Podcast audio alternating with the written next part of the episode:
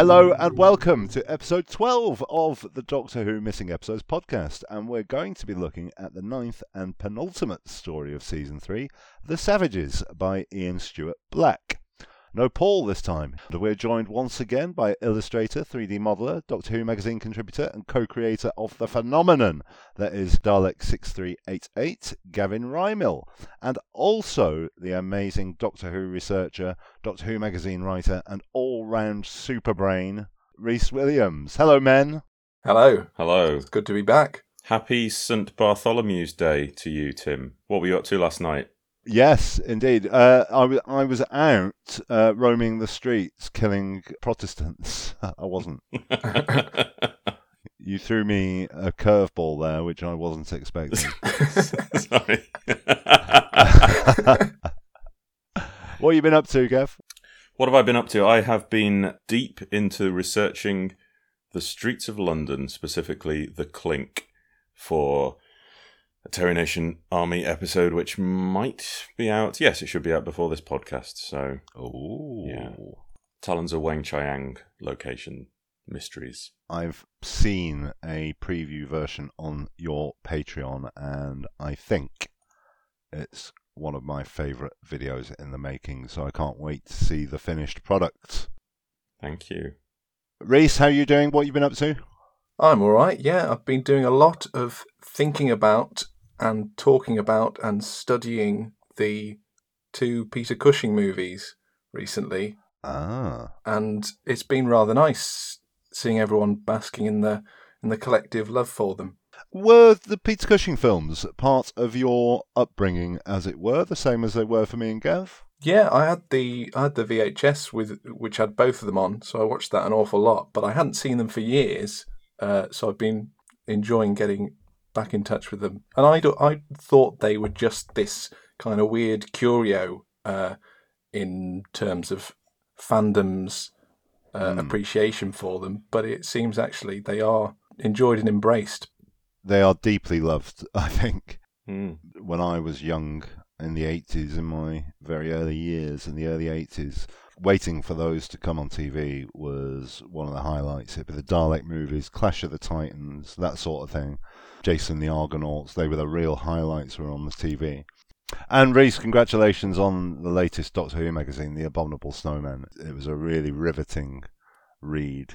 That issue was tailor made for me, I think, because you had your brilliant Abominable Snowman piece, and then there was the piece on Donald Cotton Yeah. as well, and then tons of Bernard Cribbins stuff. It was it was really great. So congratulations. Thank you. Very good issue. Well done. And we're here to talk about the Savages. So the Savages was certainly one of the last stories that I came to in my appreciation of the black and white era. Gav, how about you?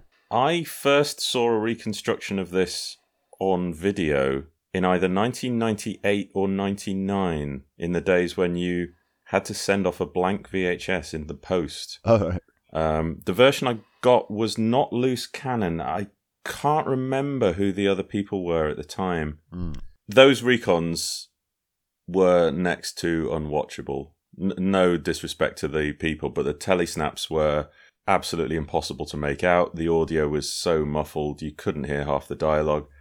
Um, so I imagine, like most people, the impression that I was left with was somewhat murky, to say the least. So although I have dabbled in the Savages for a long time, it's only really in the last probably five years or so, mainly thanks to Loose Cannon, that I've uh, properly discovered this story.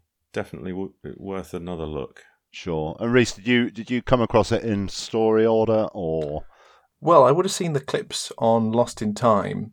Uh, and then there was a big gap for me in terms of watching the classic series, in terms of watching the original series. But then I, I know I picked up one of the narrated audio box sets, the one that had the Savages in it, but I don't have any real strong memories associated with it. It's a story that for me almost has a perception filter over it, where I could watch it and enjoy it and think, yeah, this is great.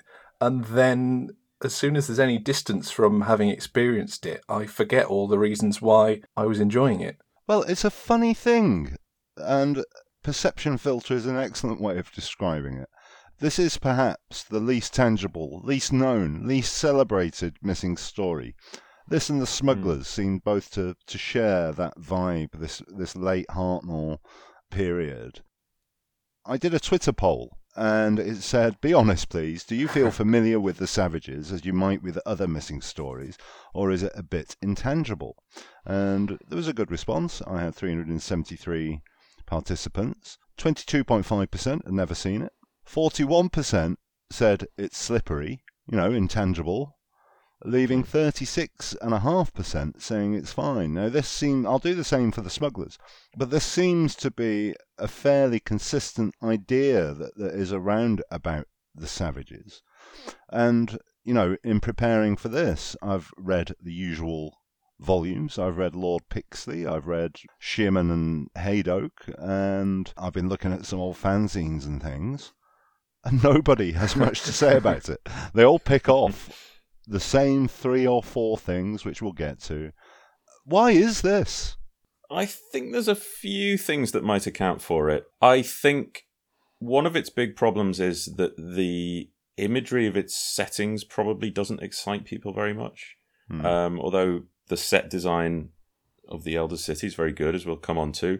The rest of the story, you've got one, a quarry, two, a studio jungle, and three, some caves. Hmm. So I suspect that the impression that people have is perhaps a little mundane. I could be wrong, and this is maybe a bit of a wacky theory, but I wonder if the Dominators has a bit to blame. um, you've got the big shoulder pads and the bloke who looks like Ronald Allen. They're both about a technocratic elite subjugating primitives, both set on an island. So maybe people think with the Dominators, they've seen it all before, but at least the Dominators has got some fun robots. So perhaps there's some kind of conceptual overlap and they sort of put it to one side. No monsters in this, are there? No monsters. Mm. I think that is the big thing is that the story's defining trait is its concept. And you can't really summarize a concept uh, very neatly without just running through the entire plot. Uh, there's no particularly celebrated lines of dialogue, nor any infamously bad ones. um, so, for all its strengths, and I think it does have strengths, it never sparkles, but it, it never becomes so dreadful that people can have a jolly good laugh and, and post clips. Not that there are really clips. Mm. It's one of Doctor Who's sort of most standard science fiction stories. Normally, with Doctor Who, there's a there's a twist or an uncanny angle, or like you say, a monster. You know, if mm. they hmm. do if they do 1984, they throw giant crabs in, or if they rip off the abominable snowmen, they make the Yetis robots. And there's none of that in this. It's it's pretty much a dead straight science fiction screenplay, mm. which um, whether it succeeds or fails, normally Doctor Who does something a bit more wacky. Yeah, and this is um, perhaps a little bit sensible, and so it just kind of ebbs away in people's memories. I think some of the more radical elements of the story have been rendered mundane by the passage of time and the ongoing production of the series. It, we say, oh, it's a boring old quarry, but it's the first quarry. It's the first time a quarry is used as an alien landscape in Doctor Who. And when was the last time they had on location filming? Well, I was thinking about this actually, and the, there's more than I thought because there's a little bit at the end of the massacre and there's some in the Mythmakers. Ah. But really, Dalek Invasion of Earth is the only meaty location work in the series up until this point. And from here on in, you've basically got location work in every story. Interesting. It's rare that we don't get location work from this point on. And the other thing that that we now take for granted is the doctor having foreknowledge of his destination, being familiar with the place he's arrived at, and his reputation preceding him, as I'm sure we'll get onto more a bit later. We will. Yeah, because he kind of has foreknowledge, but I'll get onto that towards the character section. I think that's quite fun. So, oh, Gav, I will take issue with one thing you said. You said it never sparkles. I think there's one extremely sparkly bit as well which I really enjoyed. Which is it? The face paint? no, which made the hairs on my arms stand up. So we'll get to that.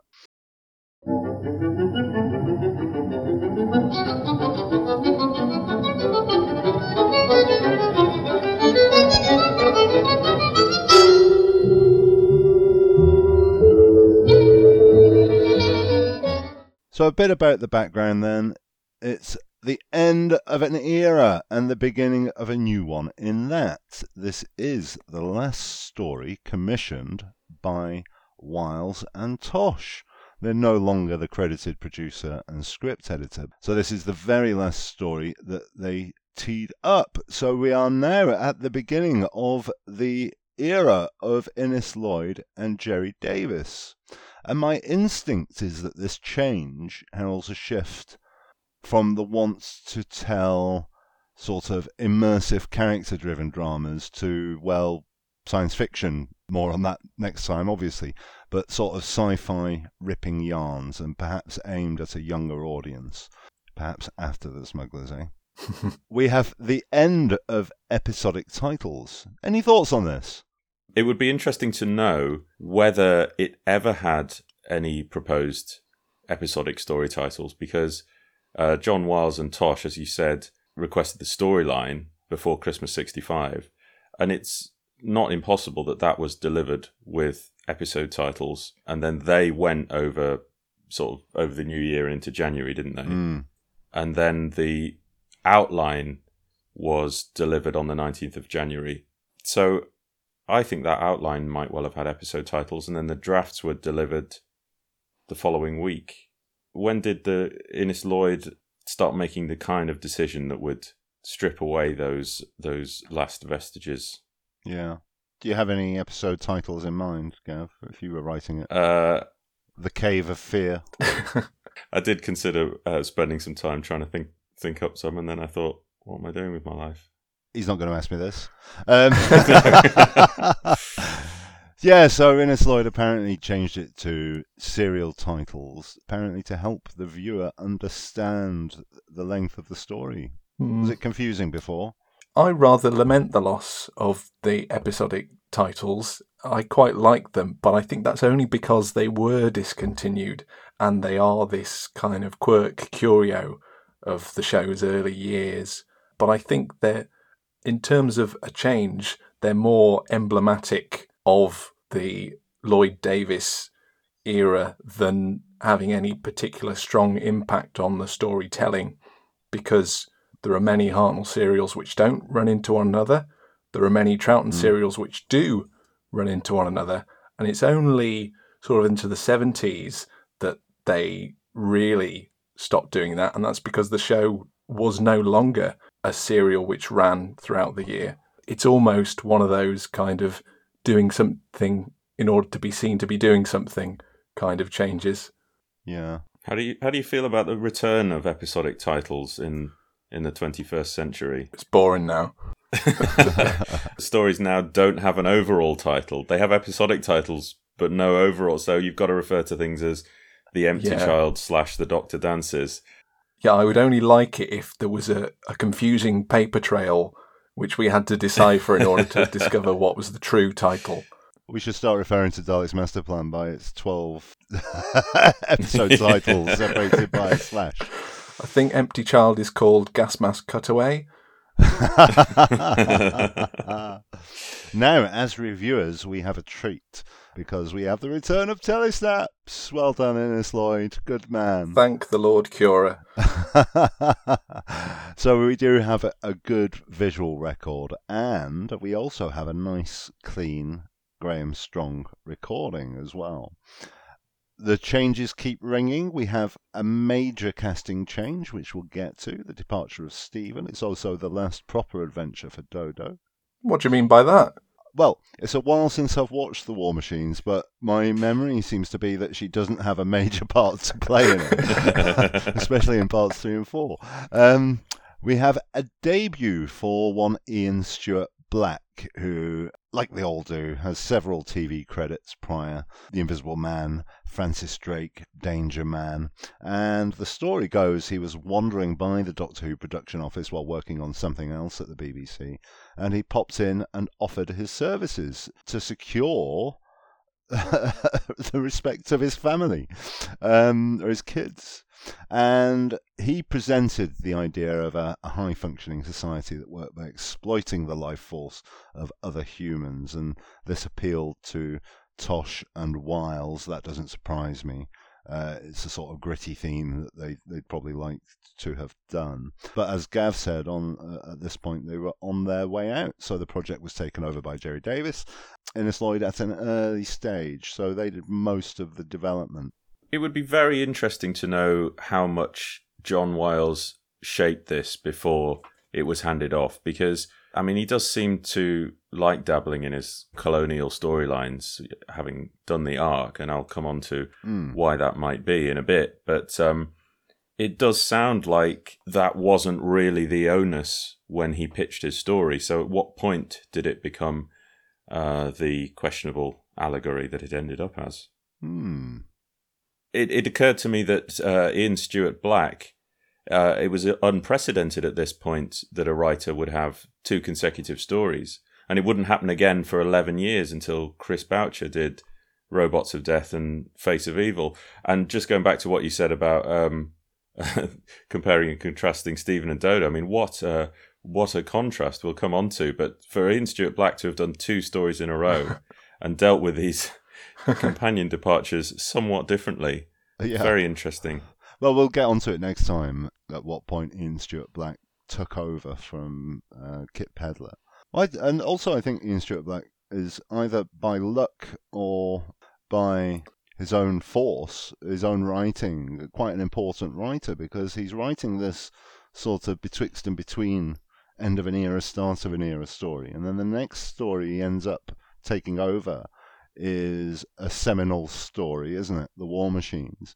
And then after that, he does, shortly after that, he does The Macra Terror, which again is a seminal story in that it is sort of a blueprint for season five, the monster era. I think, um, yeah, either by luck or off his own back, he is an important writer in uh, Doctor Who history. My understanding is that he was uh, he, he was going to another meeting and he burst in and he said, "I would like to uh, shape the future of Doctor Who by forging military uh, invasion-based stories and the base under siege for uh, future reference. These are my ideas. What do you think?"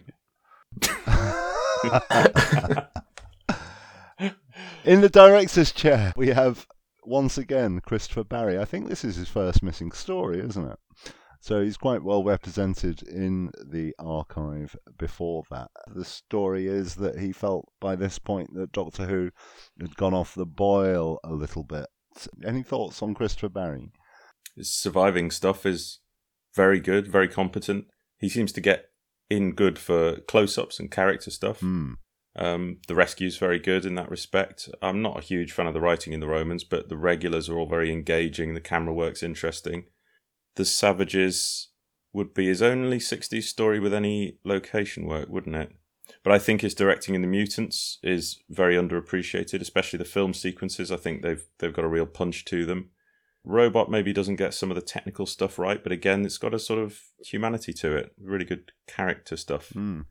the telesnaps show very nice framing of, of shots, specifically on the film work, uh, both on location and pre-filming. I was struck by um, there's a really nice shot when Steven reflects the light gun back at Exorse, Mm. and there's great depth of field over his shoulder. Mm. There's great use of some of the ca- uh, some of the uh, there's a great use of the crane camera in some of the cave shots. Hmm. So some visually interesting stuff, I think. Mm. He's more than just a safe pair of hands, isn't he, Christopher Barry? He Mm. he gets it done and he gets it done well. I would say that I struggle to identify a particular style of his. You know, if if we're talking about directors like Camfield or Ferguson, they've got a, a particular flair that you can kind of recognise. Whereas with Barry, he seems a bit more straight laced to me. Mm. But that said, I know the um, I think Jon Pertwee and Katy Manning all they all used to call him the Mad Monk during the Demons. yeah. So there must be he must have some sort of impish quality that perhaps I haven't quite noticed. And there's actually a fascinating BBC internal training film, which is just about as close as you can get to a, a making of of a 1960s Doctor Who story. It follows the production of a Z Cars episode directed by Christopher Barry, and you see him uh, in all stages of the production. So you there's some footage of him sitting at home writing up his camera script and hmm. drawing drawing things on the floor plan.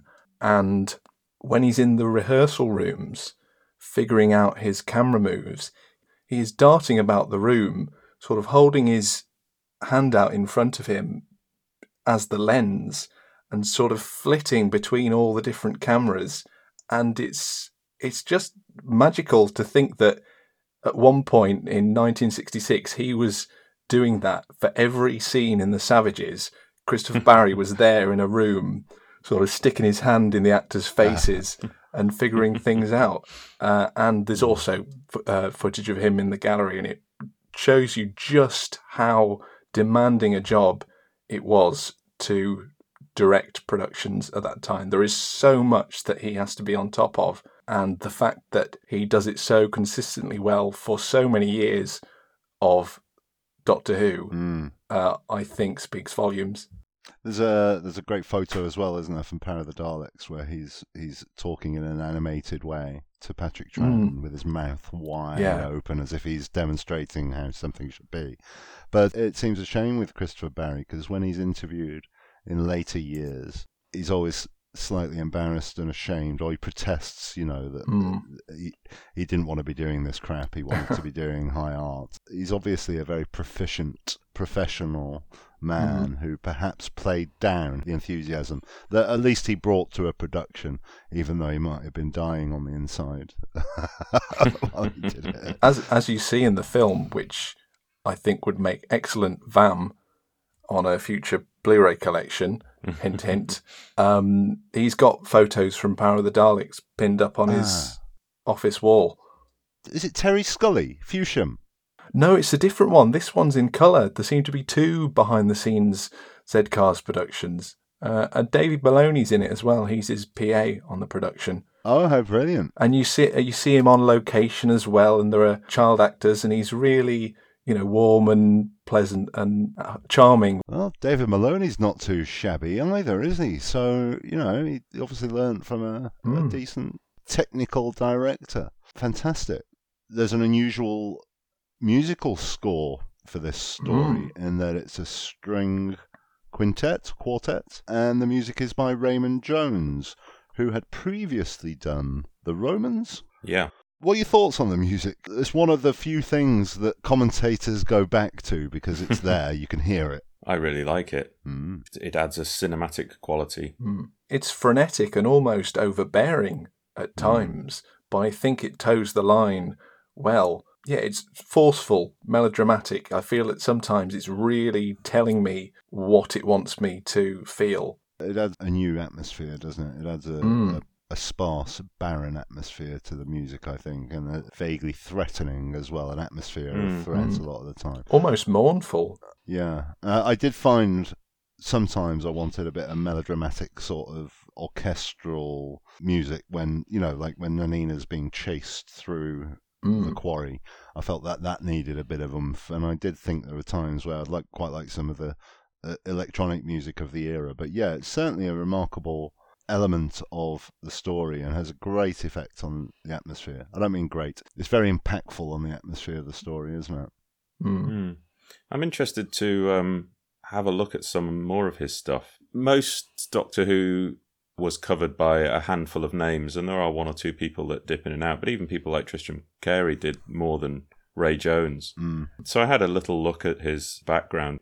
He'd worked on lots of anthology series, including First Night, Story Parade, Thursday Theatre, Theatre 65, BBC Play of the Month. His most significant work was he'd done incidental music for 13 episodes of an entirely missing science fiction series called Ministry of Research Centre Number 3, which featured a young Oliver Reed. Wow. He composed the title music for the Wodehouse Playhouse, which ran from 1975 to 78 and did the score for two or three episodes. I think he composed a lot of music for the stock music libraries around that time as well. He did. It turns up in some weird places. It, his stock music is used in Ren and Stimpy, where they used a piece called Woodwind to Neutral. and it's in SpongeBob SquarePants, where they used his uh-huh. tracks Primitive Force and The Jitters, which I found and listened to online. They all sound suspiciously similar to the Savages, to be honest.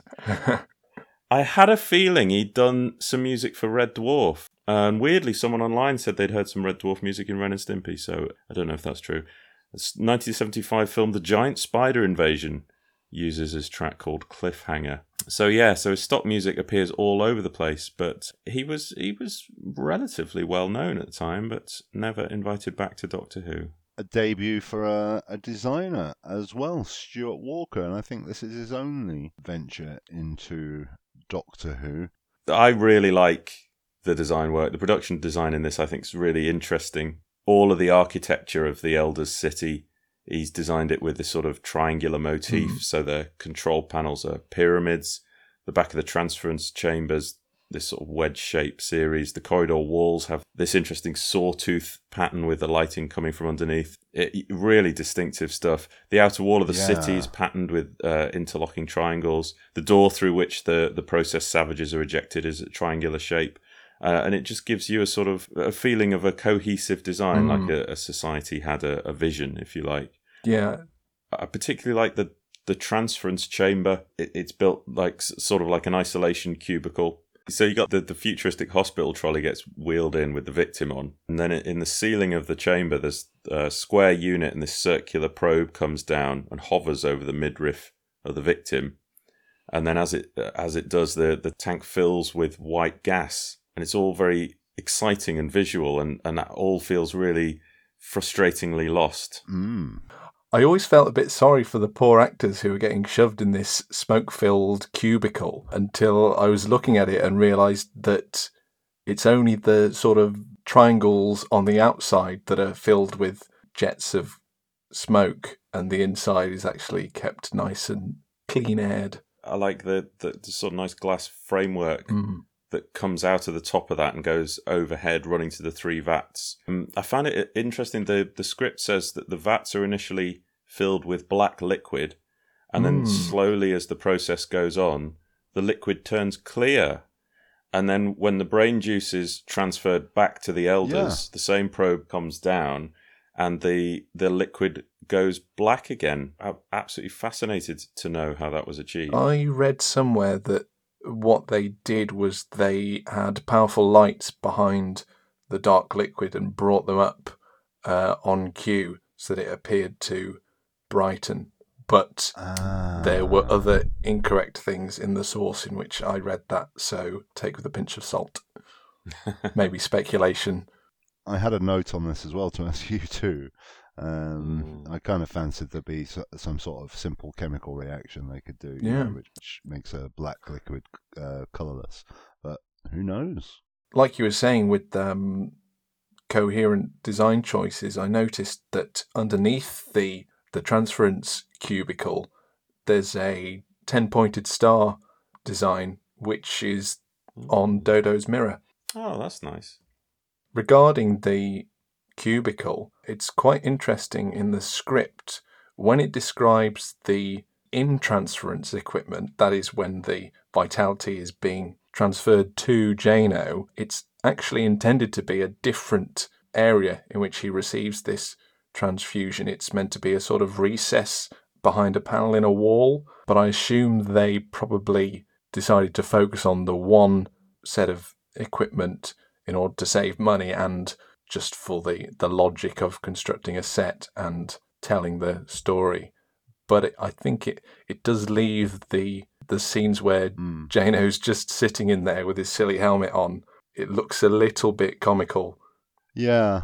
Yeah, he'd have to do some good acting to pull off a long shot on his face, wouldn't he, to keep it interesting? I, I made a, a mildly disparaging point about studio jungles and caves, but actually, the studio jungle looks pretty good to me. Certainly more time meddler than the chase. I like the fact it's designed on multiple levels, which really helps push away from the studio feel.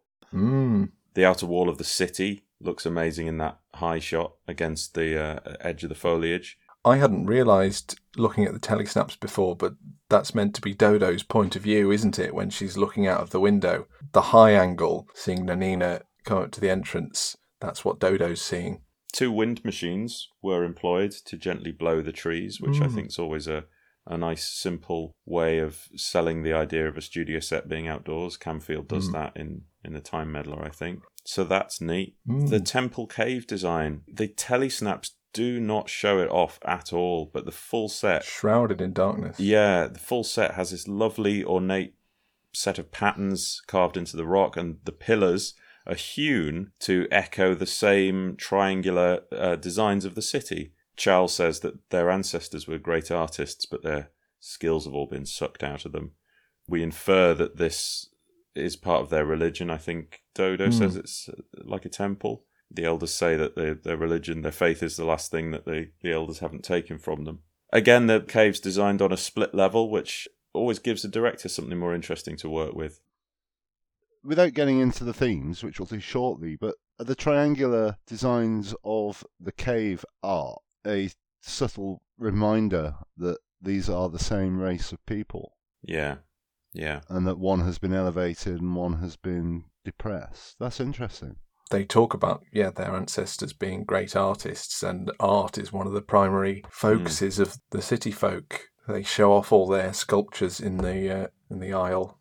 The cave set is on a split level, gives the director something more interesting to work with. So there's a set of steps people come down, gives them a more visually interesting entrance. So lots of nice angles for Chris Barry to work with. and it's directly connected to the exterior, isn't it?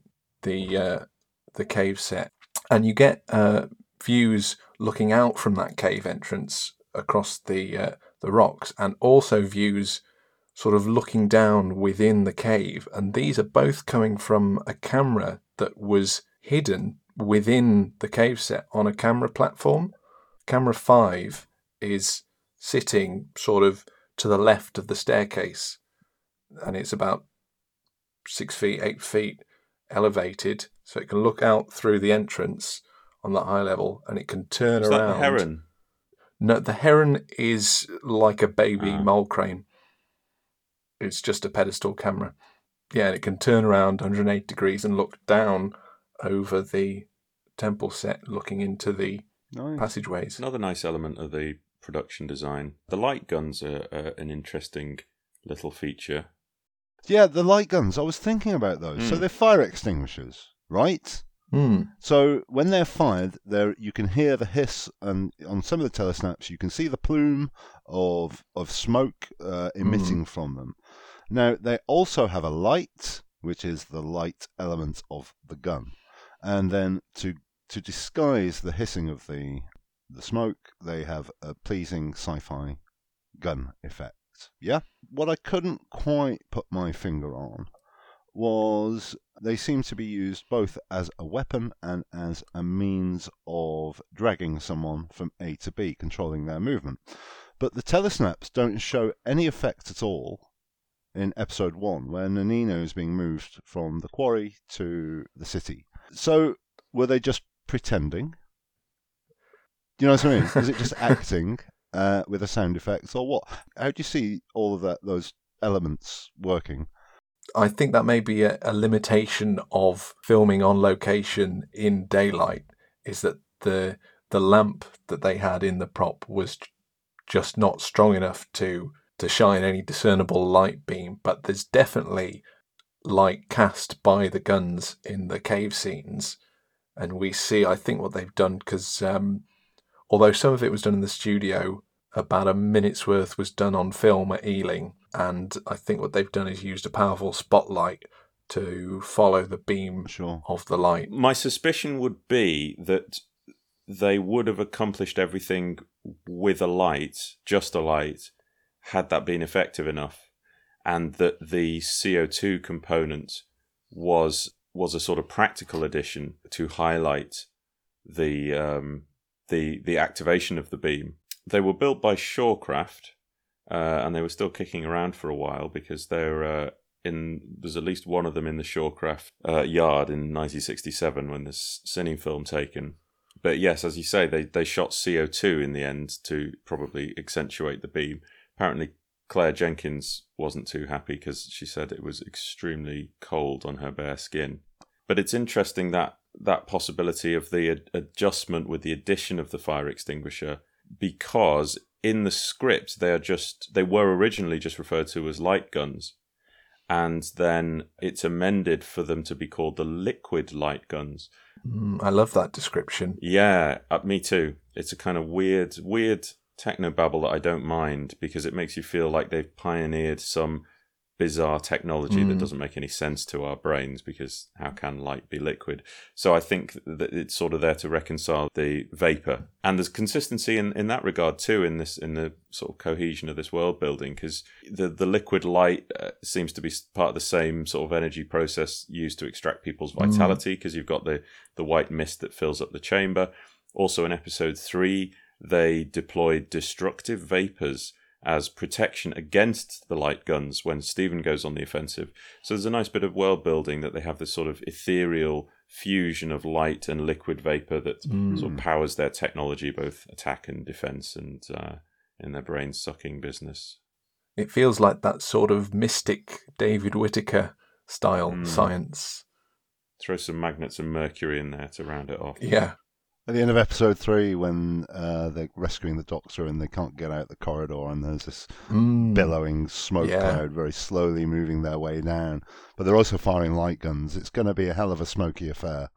That sequence, the the corridor sequence, was pre-recorded, as in they they recorded all of the corridor scenes at the start of episode four, after Hmm. they'd recorded episode three, while they had the corridor set up and all the smoke machinery, uh, and they had an additional half hour's recording time for what amounted to about a minute and a half at the start of episode four. So that must have been some complicated setups. Hmm. And just to wrap up on the design, I just want to mention the sound design, which, especially the building pressure, the building noise when Hartnell is having his vitality sucked out. I've I found that enormously effective, and I, I found some of the the pew pew gun effects quite pleasing as well. But but it was very much in Hmm. contrast to the music. The laboratory sound effect would later be heard again in Spearhead from Space. Quite a Ah. familiar little Ah. gurgle to it.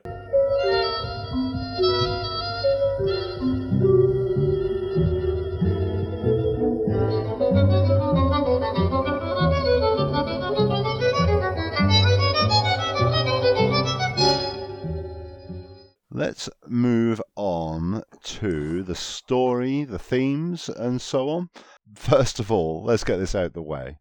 One of the things that everyone always says about The Savages is that it had the working title, The White Savages, and that this was changed uh, to avoid any implications of racism. Now, on a related issue, are the elders in blackface? According to Peter Thomas, who played Edal, his recollection was that they were painted golden Hmm. to uh, to show their elevated status. Sure. Uh, but he also said he thought it might have been silver. But there is, I mean, gold does not come across on a black and white television. There is so a what you have reflective on quality to some of the cheekbones. There is, yes, and- there a sheen. yeah, Yeah, and it's it's all of the the city folk, isn't it? It's not just Jano, as is sometimes mentioned. It's all of yeah, them, Yeah, it's quite a few that yeah, they and all they've look all got dark hair. Mm. jet black dyed hair or wigs. Look, it's it's a story about racism, so it's I mean it's an incongruous thing to uh, to to try to suggest that they're not in some way people of color. But yeah, I mean you can't be in blackface if you're if you're aliens. I mean it's the it's the thing with the Klingons, isn't it? I mean the Klingons are all Klingons in Star Trek are all in blackface, aren't they? But you can't they can't be interpreted really as that because they're not trying to be African Americans. They are aliens whose skin color's black. So It's it's something that they quite possibly would have done in a different story. You know, if it was a story without this allegory about race. You know, I think I think in the Dominators they had gold skin applied. Sure. But, you know, I, I always rather fancied that calling it the Savages was really a commentary that, well, the people in furs aren't the savages. It's it's the people who are who Mm. are, are carrying out the beastly savage behaviour. they're the savages. Ta-da! But Mm, knowing full well that it was in fact called the White Savages, just completely takes that out the knees. Yeah. So what a crap Well- title. They're referred to as the White Savages all the way through the script, Hmm. Mm. um, and that's blanked out in places, but not other places. I I was reading one of the early fanzines, and there was uh, an explanation of it being called the White Savages is merely a reflection of the pallid and drained nature of the savages by virtue of, of the draining process. And I just thought that's a very naive way of trying to cover up uh, Mm. uh, what is obviously a racially insensitive 1960s title. Yeah, I, Yeah. I, I s- I saw that and I then assumed that that was based in something. So I, I looked through all the scripts to see where this where this was evidenced, and of course it's not. But- Ian Stuart Black in interviews, he always seemed to be very aggrieved about the dropping of white from the title. Uh, there was an interview in TV Zone where uh, he says, My first one I called Doctor Who and the White Savages, and they called it The Savages.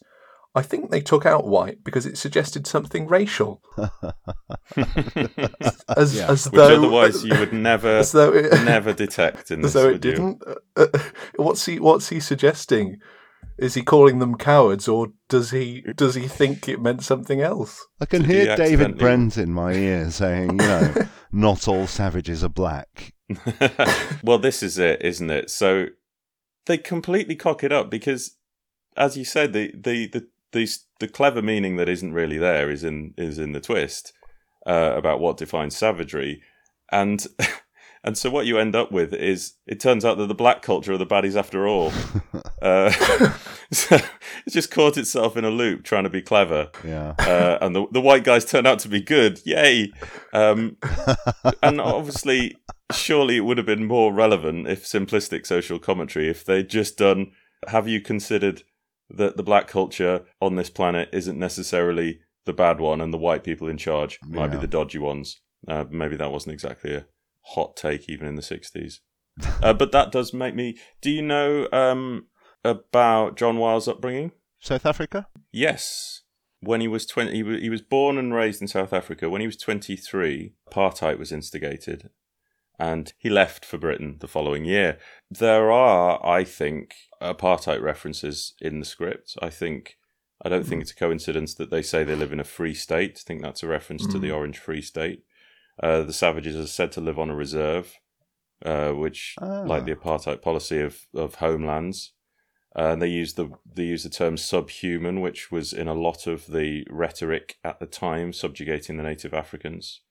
So that that was what made me ponder how much John Wiles's potential interest in in the effects of colonialism might have influenced the commissioning, How or whether these are all subsequent additions by I don't know Gerry Davis with a, into a script that Ian Stuart Black had no idea might be about racism. How interesting with the John Wiles stuff. Yeah, because uh, you know, Mm. superficially, it just it just seems to be a sort of uh, anti-capitalist exploitation Mm. of an underclass thing. It's even stated, you know, by Jano, isn't it? Hmm. that that all, all wealth depends on the exploitation of others. But that's so that's that's really fascinating. Good for good for John Wiles if that's the case. Mm. Yeah. Uh, and just on these these underlying important themes, I found a couple of mentions of faith, which Gav you've mentioned already. I found that really quite jarring. I felt like my instinct was when I was I was listening was that the dropping in of faith felt like Ian Stuart Black mentioning a sort of Anglican Christian faith uh, as a good thing. And I did find it quite jarring the line, only our faith remains and they will never take that. I found that really out of place and incon- incongruous with the rest of the story, actually. And it only got a, it only got a couple of mentions. Do you want to know something weird? Yeah. That line isn't scripted. Oh, really? Hmm. Or it's not in the camera script, at least. It's not. Yes, to be fair, I mean, Mm. you, you'd never be hundred percent sure it's not penciled in somewhere after the last. It's a really odd, superficial Hmm. insertion because it only gets mentioned Hmm. there. Yeah, and then at the end, uh, faith triumphed or or whatever. They say that the the strangers must be gods, don't they? Yeah, Oh yes, He has taken the light gun. He must be a god. Yeah, yeah, that's a little incongruous. Although I, that might might dovetail into um, an idea I'm going to sell you in a minute. I, it, it sort of ties in with the idea of the the savages being so hopeless and so unwilling to to change things for themselves. They are so oppressed that the, the, the only thing that they can cling on to is faith in some other entity Mm. saving them. Yeah, but it doesn't explore that. It just it just states it and doesn't bottom it out Yes. at all. It's just dropped on there. Yeah. And I love your idea, Rhys. I, I, I- I wouldn't mind. I wouldn't mind seeing that. But it, it's just it's just done so thinly, and as you say, it's not in the script, Mm. so it's obviously a, last, a camera script, so it's obviously a last minute um, addition. Yeah, I just found it strange. Hmm. I'm going to sell you a, a, a thought that I had, and it starts off as a reach, but I might I might win you over because I was starting to think there might be some classical mythology in the mix too. So my thinking is in the Roman telling of Medusa, she starts off beautiful and she becomes horrifying. My suggestion to you is that the elders' culture appears beautiful and becomes horrifying.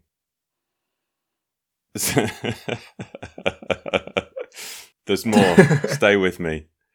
So Medusa's grotesque nature was uh, enough to turn people to stone, and in the savages, you got the elders' light guns, the technological product of their ugly civilization, and the light guns freeze people. And it's even said that the power of the light gun is based on the light entering people's eyes, which is linking to the idea that you only get got by the Medusa when you look at her. So, with all that in mind, you've then got the scene where they escape into the labyrinth, which is mm, a little crossover into Minotaur myth. And Steven is faced with the threat of being turned to stone by the light gun, and he uses a reflective surface to avoid his fate. In the Medusa myth, Perseus, a demigod, is given a mirrored shield by Athena so he can attack the Gorgon, whereas in the Savages, Steven uses a mirror, which he takes from Dodo, to reflect the power of the light gun. Having done so, Steven is declared to be a god. In both stories, the hero uses the power harnessed by his victory to attack his enemies. Perseus goes off on a rampage and is able to use the severed head of the Medusa as a weapon to turn people to stone, just as Steven is able to take the stolen light gun and attack the elders. And of course, just as Perseus became king of the Mycenae, Steven becomes king at the end of the Savages. So I say the Savages is a retelling of the Medusa legend. No, brilliant, Gav. I like to think that awesome analysis was purely thought of because I mentioned Clash of the Titans earlier.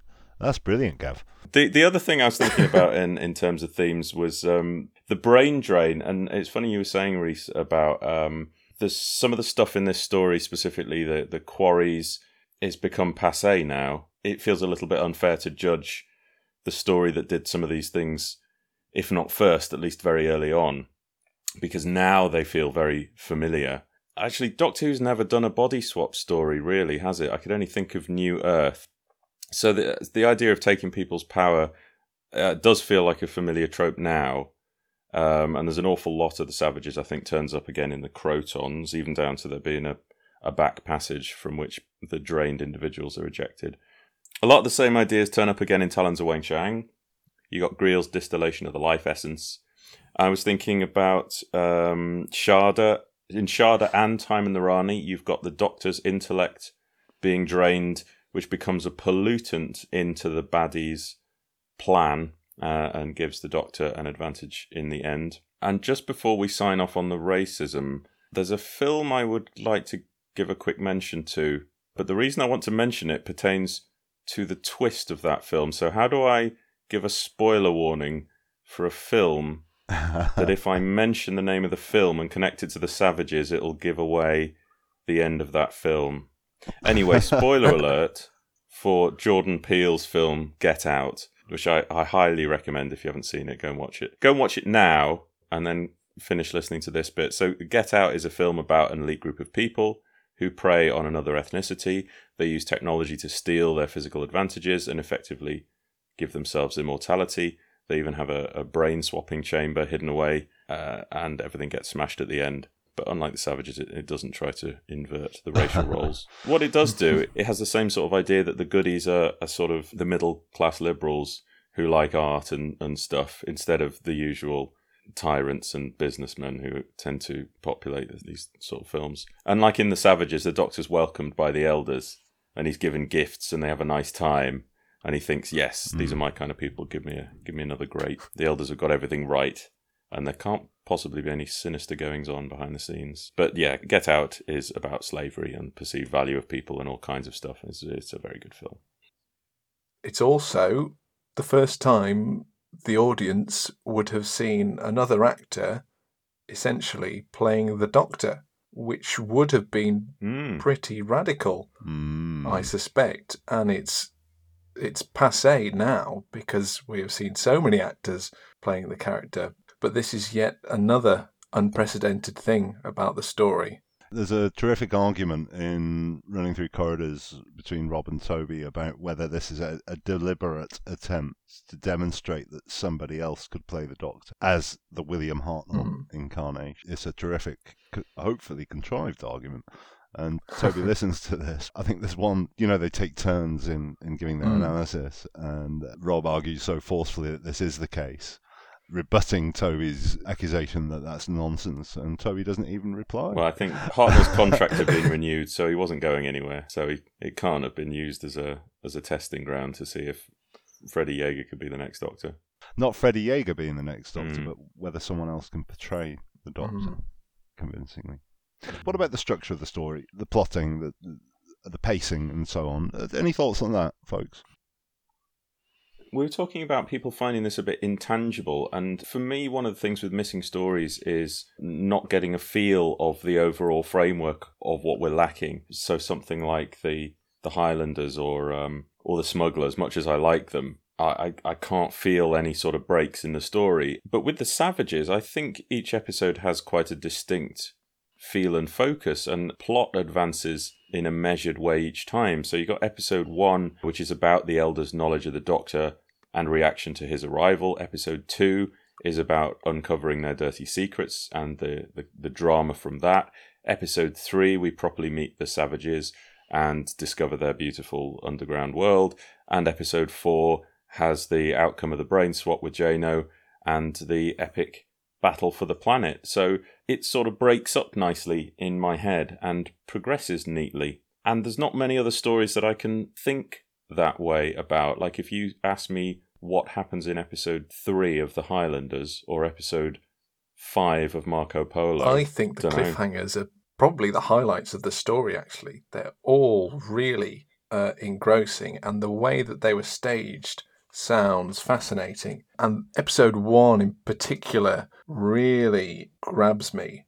So, this scene involved the only recording break of the entire episode, and what they did was they moved the cameras so that one could be facing Dodo down the corridor, and the other basically back to back with the other camera showing the reverse angle of Wylda coming down the corridor. And they recorded some cut in shots afterwards to edit into the scene. And these are the point of view of Dodo walking down the empty corridor, and then the point of view of Wylda sort of stumbling forward, and the camera is meant to move erratically and focus and defocus to suggest the disorientation. And then back on the reverse angle, Wylda comes up to the camera and fills the frame, and then we roll the credits. Ah. Nice. That's very vi- visually interesting and rapid cutting. I was thinking about uh, the end, the ending of episode two. I, I'm always banging on about the end of episode two, cliffhanger of the Ark, being so good because it is a is a game changing cliffhanger rather than just being straight jeopardy of somebody's about to be killed and then at the start of the next episode, oh no, they're not killed.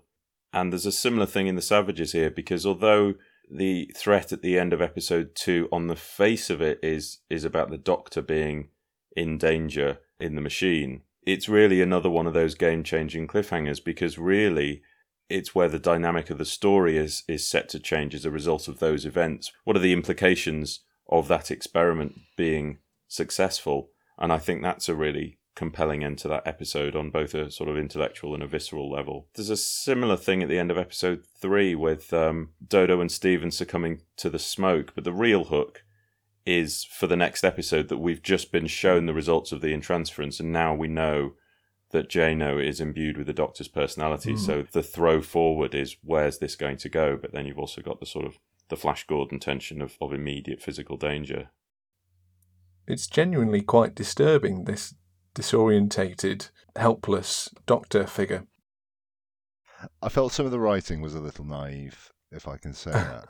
I think the reveal of the Elder's scheme was a bit too contrived and a bit immaturely delivered.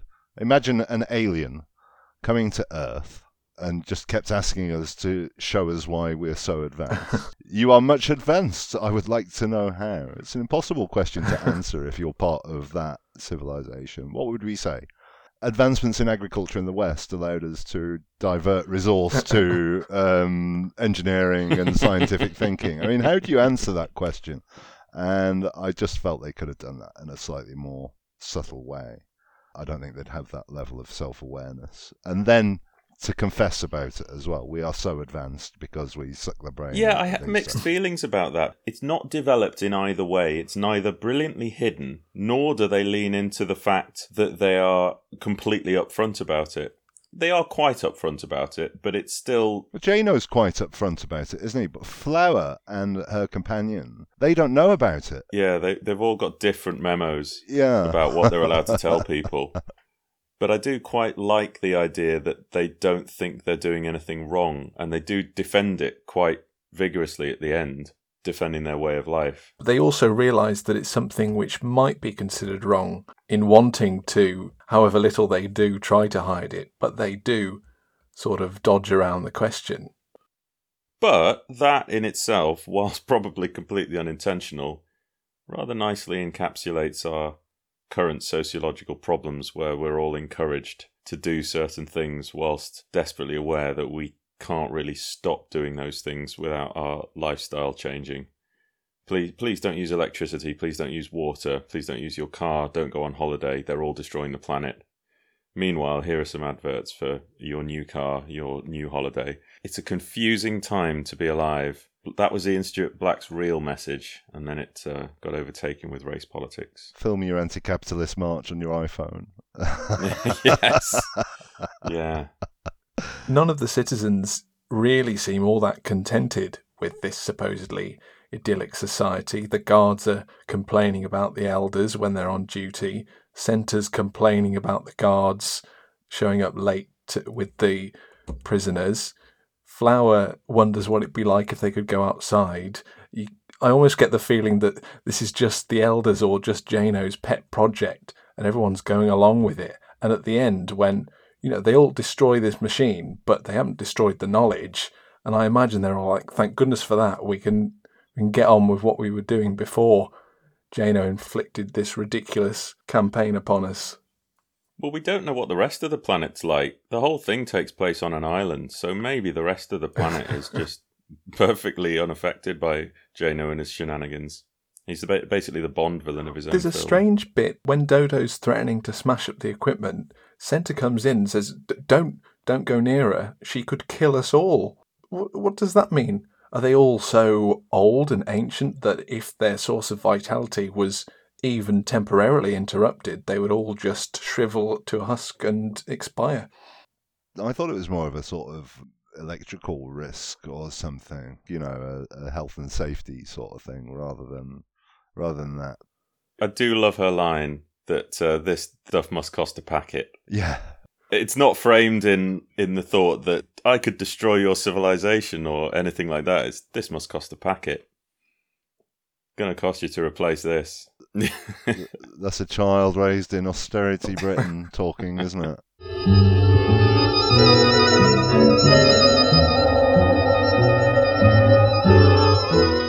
So let's talk about the characters, the performances, and so on.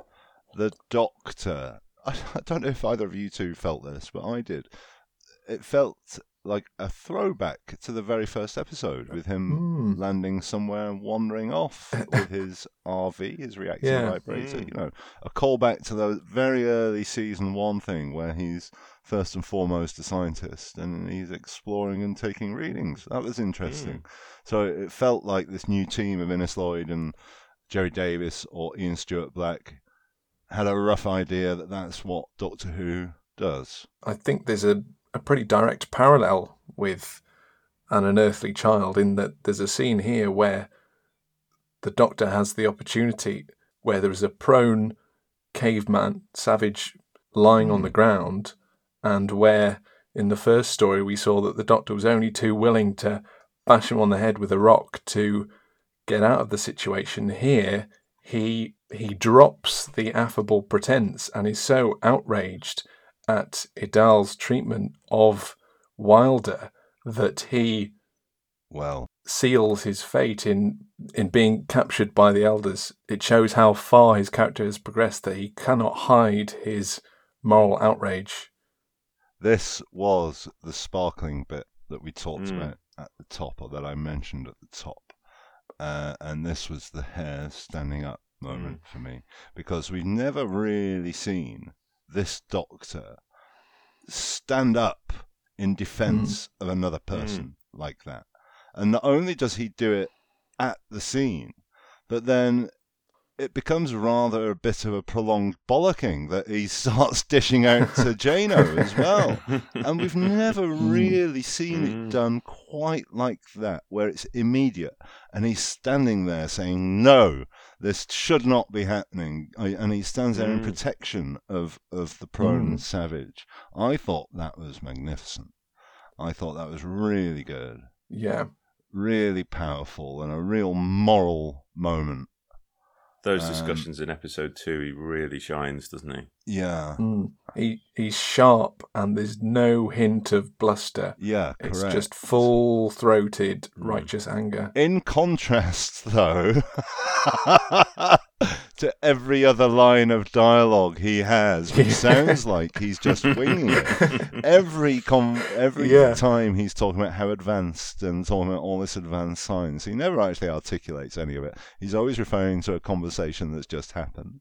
It felt to me like they were giving him lines that he could handle Mm. and it had all of that Hartnell bluster and feeling that he was make, making it up. And I was never truly convinced that they'd ever had a, a conversation about how advanced things are, other than stating that they're advanced. See, I when I was wa- watching it and going through the script, I was wondering how much that is a pretense that the Doctor is keeping up right from the beginning, Yeah. because there are sort of lingering reaction shots of Hartnell. There's there's one where uh, Jano says to him, "Come, we have many questions to ask you," and there is a long pause where it, the camera script indicates that there's a sort of they push in on a close up of Hartnell. I want to know how he was reacting to those things. Is he sort of doing that knowing look to camera where he's thinking there's something going on? But yeah, I, I agree. I think we need to see. But they have been following his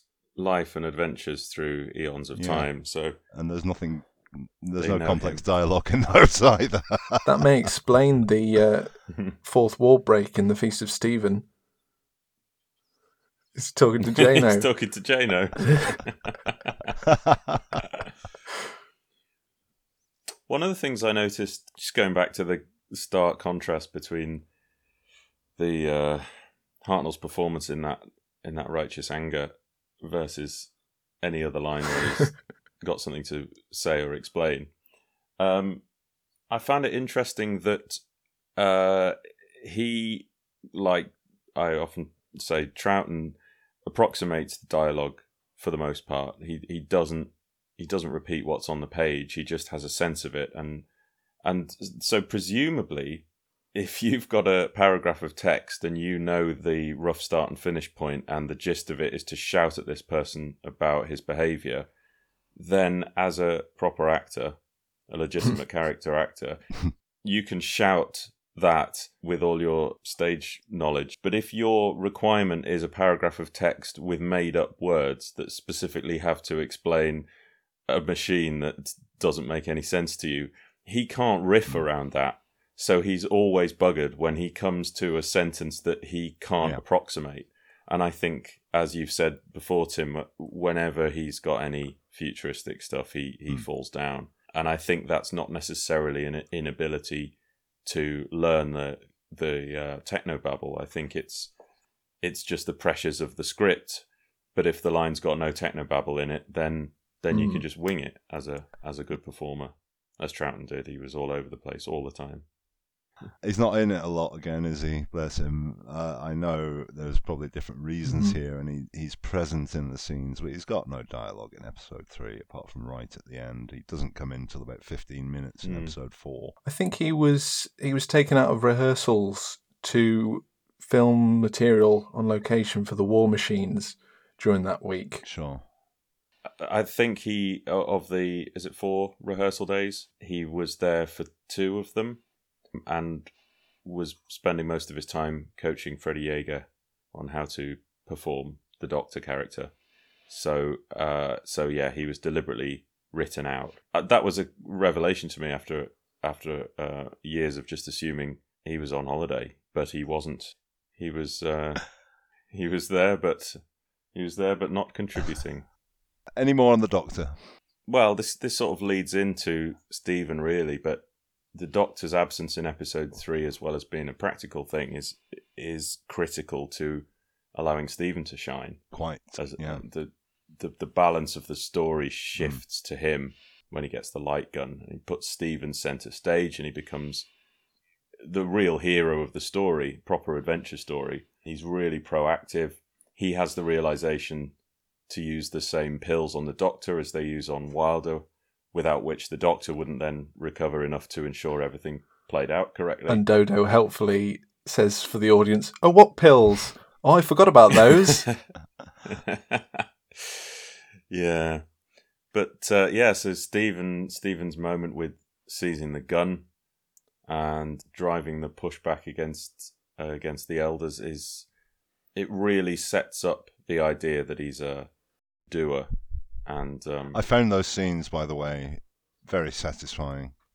Dramatically, I found them tense and Mm. engaging and all Mm. the rest of it in the scenes. While I was looking at the telesnaps as I was listening, I didn't watch a recon.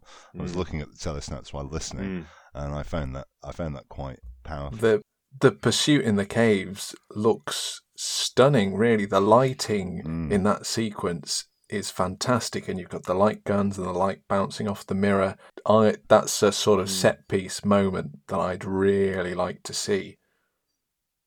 So let's talk about Steven then. Uh, He had a quiet first half, didn't he? Mm. You know, he was being belittled by Dodo, uh, having his having his manliness questioned, Yeah, it- um, and whether he stands up to the Doctor or not. It's almost as though the sort of improvement in Dodo's character comes at the expense of Steven in the first half of the story. He's uncharacteristically lacking in cynicism and he's hysterical when Dodo wanders off. I- have this exact thing in my notes. Uh, by this point, she swapped personalities with early Steven, sarcastic, almost sardonic, skeptical, mocking. yeah, there's a real there's a real switcheroo there. But you know, the second half Mm. is a tour de force for Steven, and the his Mm. send off doesn't feel perfunctory to me. I found it quite touching.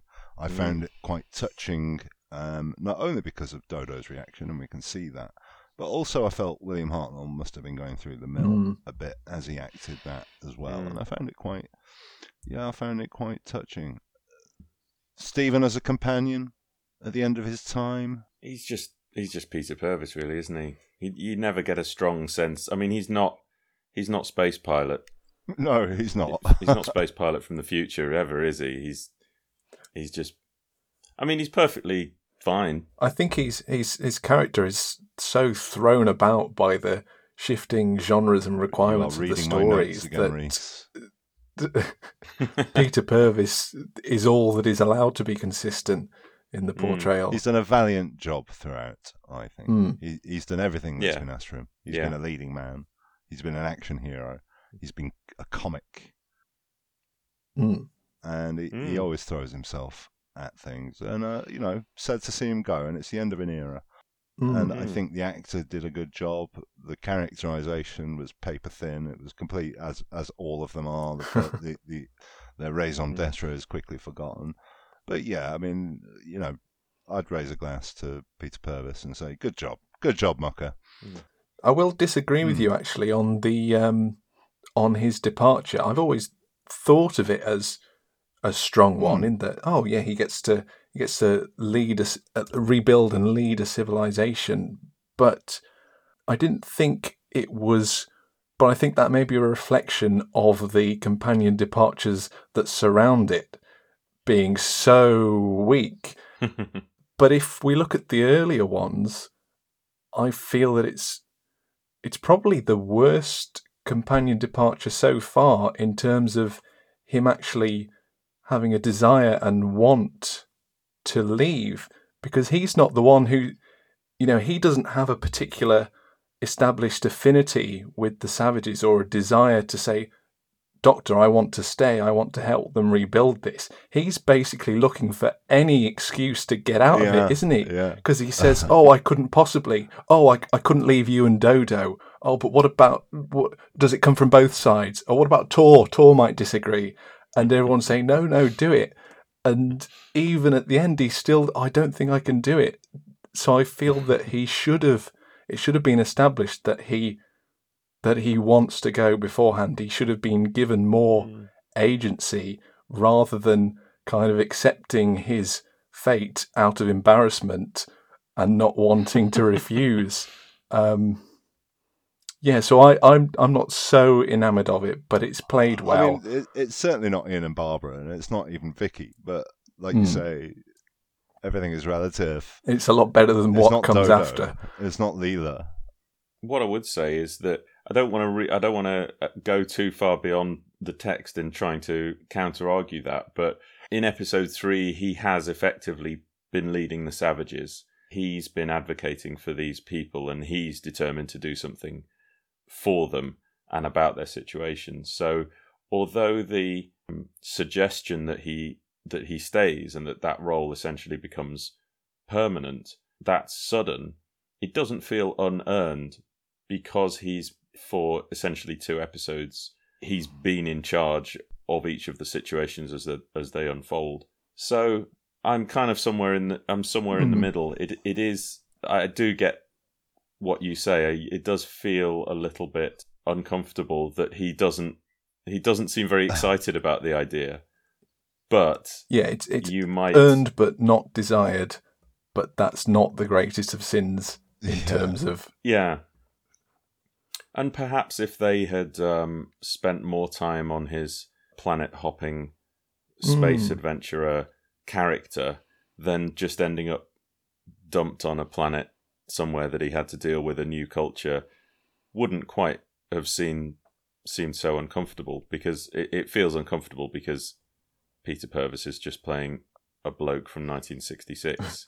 so yeah, muddy at best, but no, I don't, I don't, I don't uh, dislike it. I think it's a nice ending, Hmm.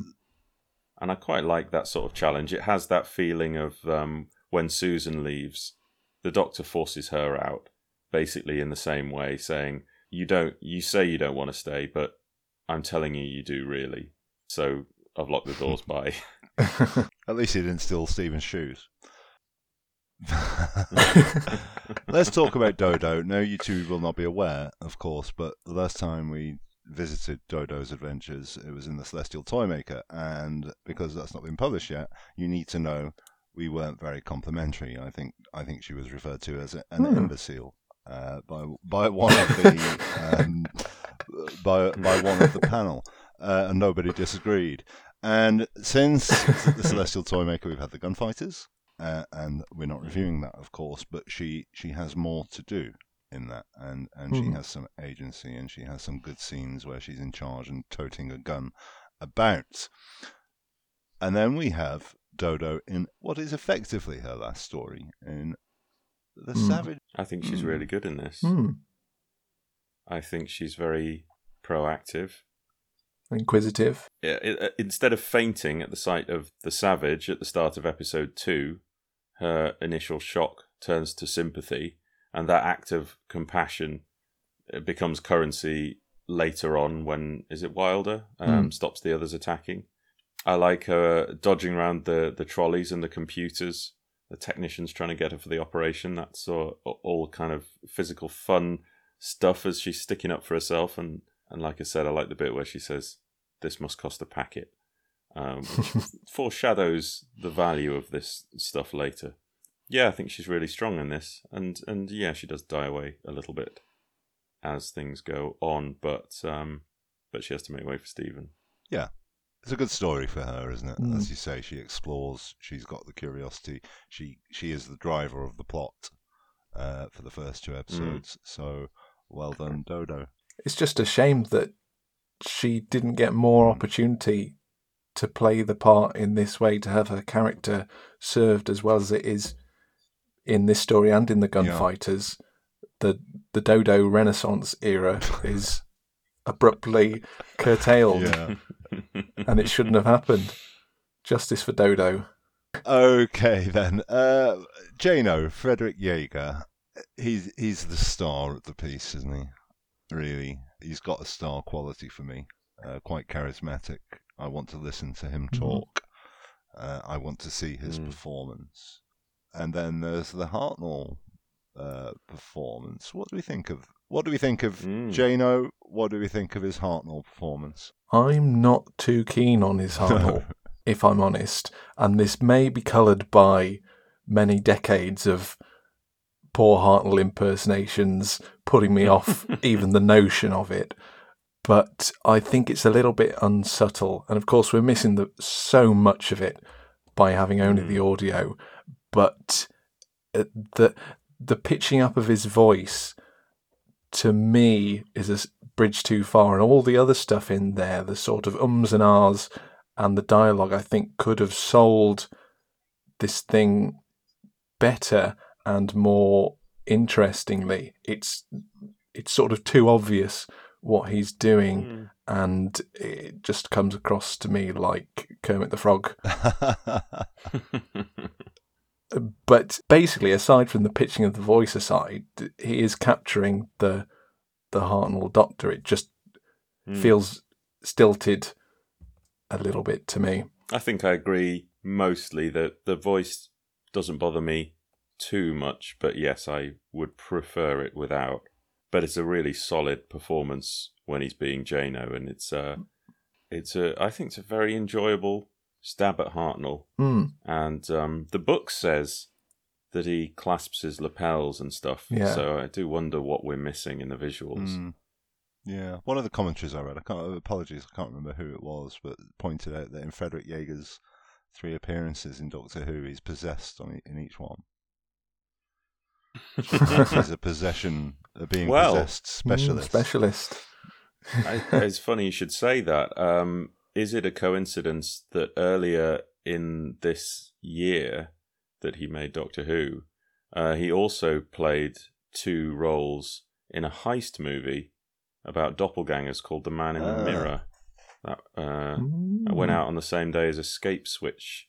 So, is it possible that there was just a thought in the back of Chris Barry's mind that this bloke can do basically a, a dual role in Mm. a in an as live this bloke can play more than one character. he's an yeah. He's a he's a legitimate. legitimate character. uh, yeah. it's nice to imagine Hartnell sort of showing him the ropes of being the Doctor Mm. in rehearsals. That's a really nice image to take away from the, the production of the story. Uh, in the script, Jano verbalizes his uh, internal dilemma. He asks, "Am I Jane? Am, am I Jano? Am I the Doctor?" So it's nice that that was recognised as redundant. Mm. He just does it with a he does it with a glance. We don't know. So Ewen Solon as Chal, I know little about him, but good old man slash savage acting with a nice, rich delivery, slow, deliberate, tired, brilliant makeup. Yeah, he lends some Mm. gravitas to it, Yeah. doesn't he? Sure. Mm. Yeah. Um, He was. I think he was quite a coup at the time. He's he sort of gets a lot of the promotional. He gets a lot of the promotion uh, because he'd just been in. Yeah, he, he he was, appeared in newspaper sure. clippings and things. Yeah. He's, cause he'd been in. do you have May anything to say about Senta, Norman Henry? he doesn't really get a lot to do. There's one telesnap in which he looks a lot like a turtle, and I I can't think anything else about him. he was in an episode of Public Eye, which I adore, a 1973 episode, evidently. Was he a turtle in that? Yeah, yeah. Well, I uh, the majority of my research has been into Nanina.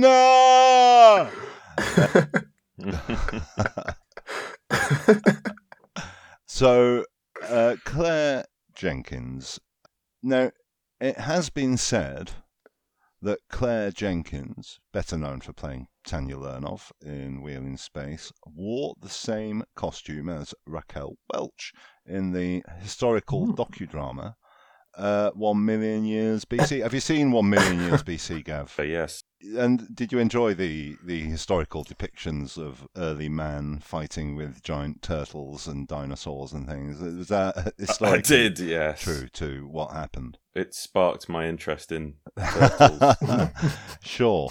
So, I think we should put this idea that they were both wearing the same costume to the test. So, in our Hmm. missing episodes Vault dressing up chest, we have exact repli- replicas.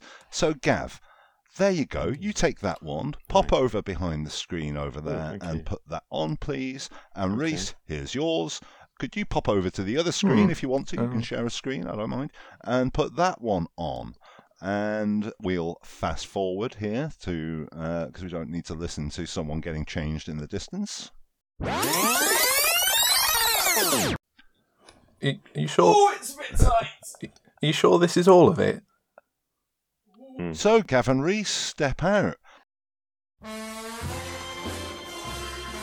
Gav is modelling for us today the Raquel Welch piece. It's a revealing, curve-hugging two-piece swimsuit fashioned from chamois leather that barely covers the B&B, which is to say, the bosoms and bottom. The top consists of two pieces of fur that crisscross under the knockers and meet at the back, providing scarce, if not imprudent, support. But the triangular shape complements the roundness of the boobage. The bottom is a mid-rise brief with narrow sides with a modesty flat fur on the front. Turn around please, love. Okay, the buttock exposure is moderate to full.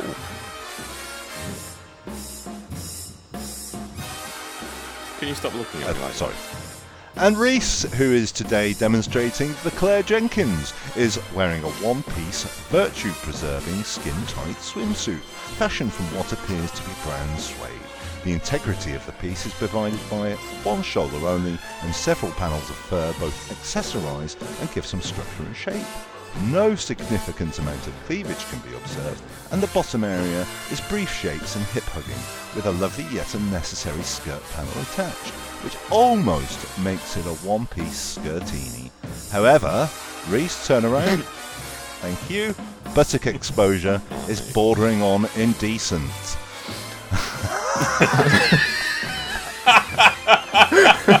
so, in summary, and to answer everyone's query, they are distinctly different pieces of costumery.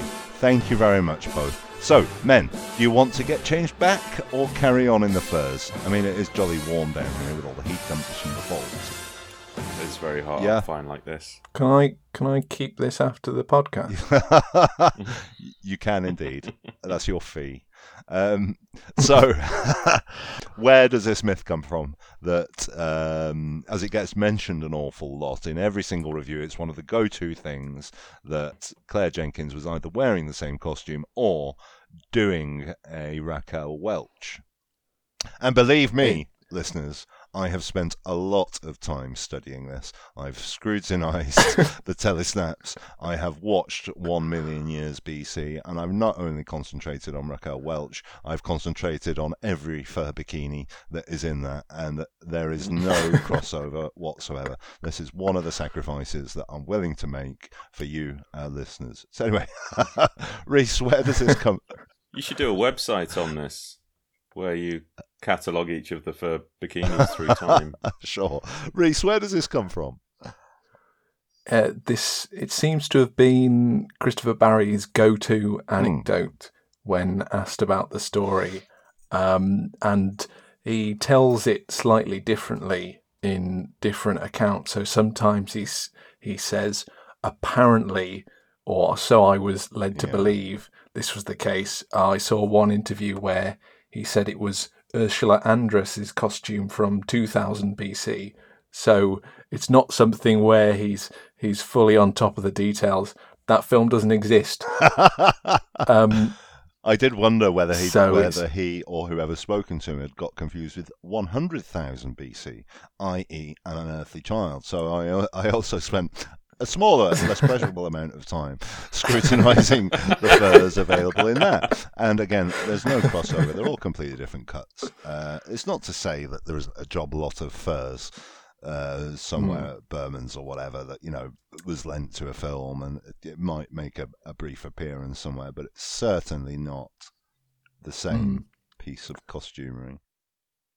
I wonder whether that's just something that Christopher Barry manifested in his mind, thinking a bit too much about Clare Jenkins. yeah, maybe. because he he'd he'd given her a, a very small part in a previous production, and he wanted to give her a bigger part. Um, and she was the only actress on his shortlist for the part of Nanina.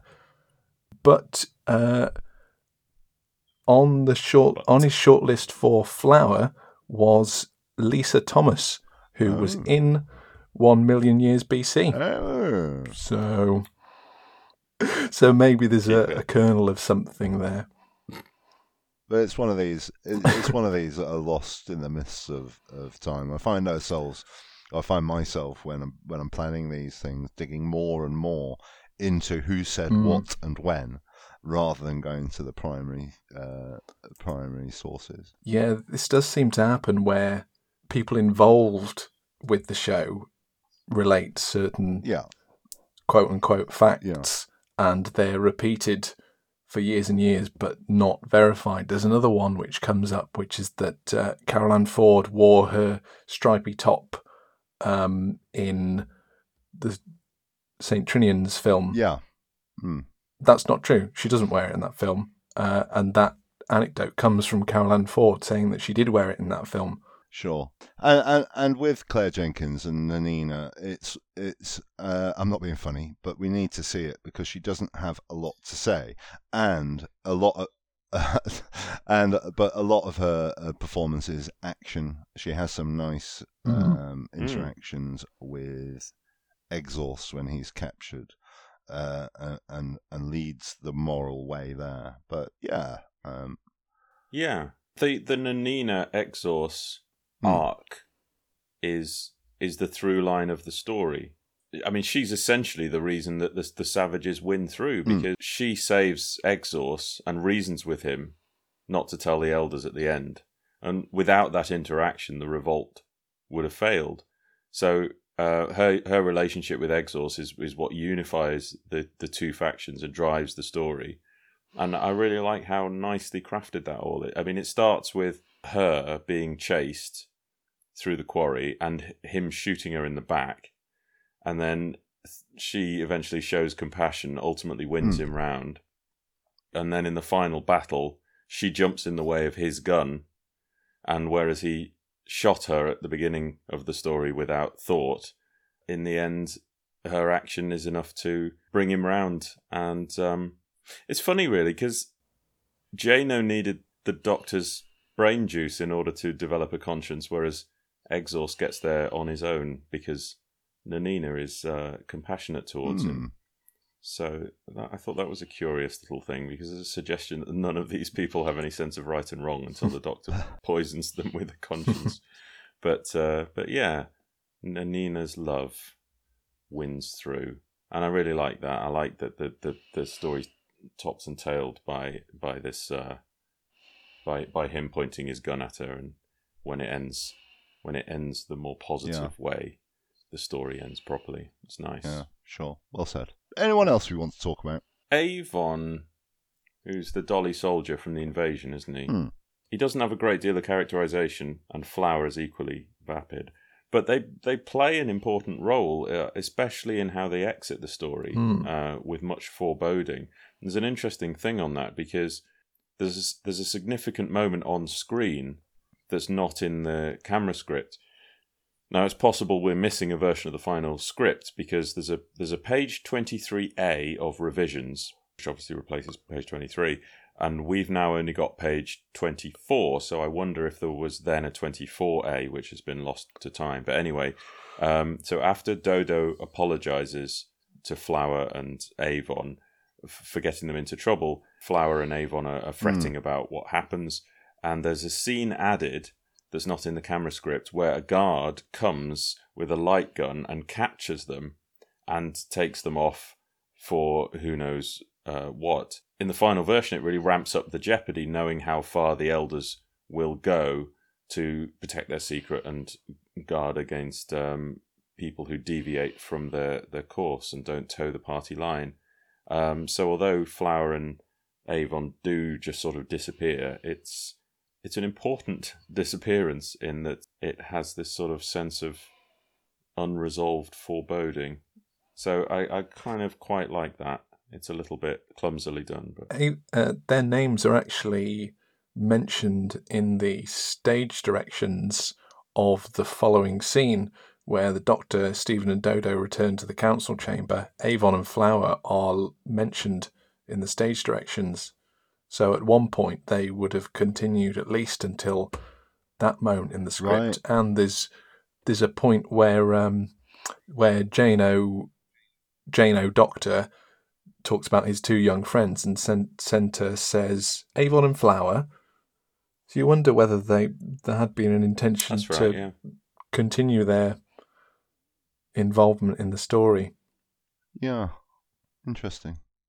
I think the sudden dropping of Avon and Flower from the story is perhaps emblematic of some of the treatment of the characters in this. In that, to me, they sometimes feel like puzzle pieces being moved around in service of the plot rather than real three dimensional people. Uh, there's a scene early on as well in in episode one when um, Chal and Tor are discussing whether to attack the Doctor, and Chal is saying we must kill this man, and Tor is the timid one, um, trying to say no. Then in episode two, in almost the exact situation when they are coming upon Steven and Dodo, Tor is the one who is advocating to kill them, and Chal is the one saying no, we must wait. And you know, the, it's it's totally inconsistent. Yeah. savages by their very nature are inconsistent, though. And Exorse, he's not in episode two. Is he not? He's not in it. He's not in it at all. He's exhausted. Uh, so, just before we get on to the missing episodes, let's give it a review, shall we? Let's see. Let's find. Let's try and summarize our feelings towards it or uh, our experience with it. I'll go first. Why not? I liked it, but while I was listening and enjoying it, I was haunted by everyone else saying that it's boring. That um, and and I was always trying to puzzle whether I should be enjoying it. But I did enjoy it. Episode one, not quite so much. But I feel that the cave sequence with Steven was very powerful. I think the the the bit where Hartnell is getting uh, the brain drain, I found that to be very powerful indeed. And what a cliffhanger! Mm. And all the noise and the electronic sound effects and so on as that builds, I found that to be quite satisfying. uh, I, as I said earlier, I found the conclusion to be quite satisfying and moving. My only sort of issue with it is the moments were very standout, and there were parts between where I found myself waiting for the next impressive moment Mm. to happen. But um, yeah, I really enjoyed listening to it. I enjoyed the development of, of the story. I enjoyed the, the the pace of it, the snowballing of the plot. I enjoyed it, and I feel now like it's well and truly cemented. you know, started at the top saying a lot of people find it slippery. I found it relatively slippery, Mm. but now I feel it's cemented, having studied it and listened to it and enjoyed it. Yeah, not bad, not bad. Certainly not Mm. the five out of ten that uh, Howe Stammers and Walker gave it in the handbook. Uh, Rhys, For me, it's fine. As you say, there are some real standout moments, Hmm. and there are bits that I'd, I'd really love to see, but they kind of sink down into the the malaise of the rest of the story, which is a little bit plodding for me. And if I want to watch a story of a, a human society living in a, a walled off community surrounded by wasteland, shot on location in a quarry, uh, hiding a sinister secret of exploitation of the citizens, written by Ian Stuart Black, I'll watch the Macra Terror because it's got giant crabs in it. well, you won't. I'll pretend to watch the Macra Terror, and that that's what it boils down to to me is that a lot of what it does it does well enough, but it's done in ways that I prefer in lots of other places. Sure. Okay. I think one of the I think one of the, the confusing things again emotionally when you're watching these is I'm also enjoying it because I'm interested, Mm.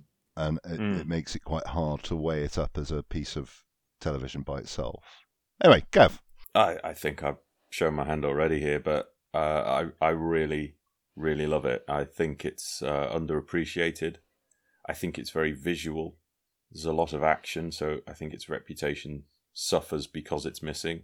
I think a lot of the character beats are lost to us because they're non-spoken, like Freddie Jaeger having his meltdown when his brain's in Hmm. turmoil.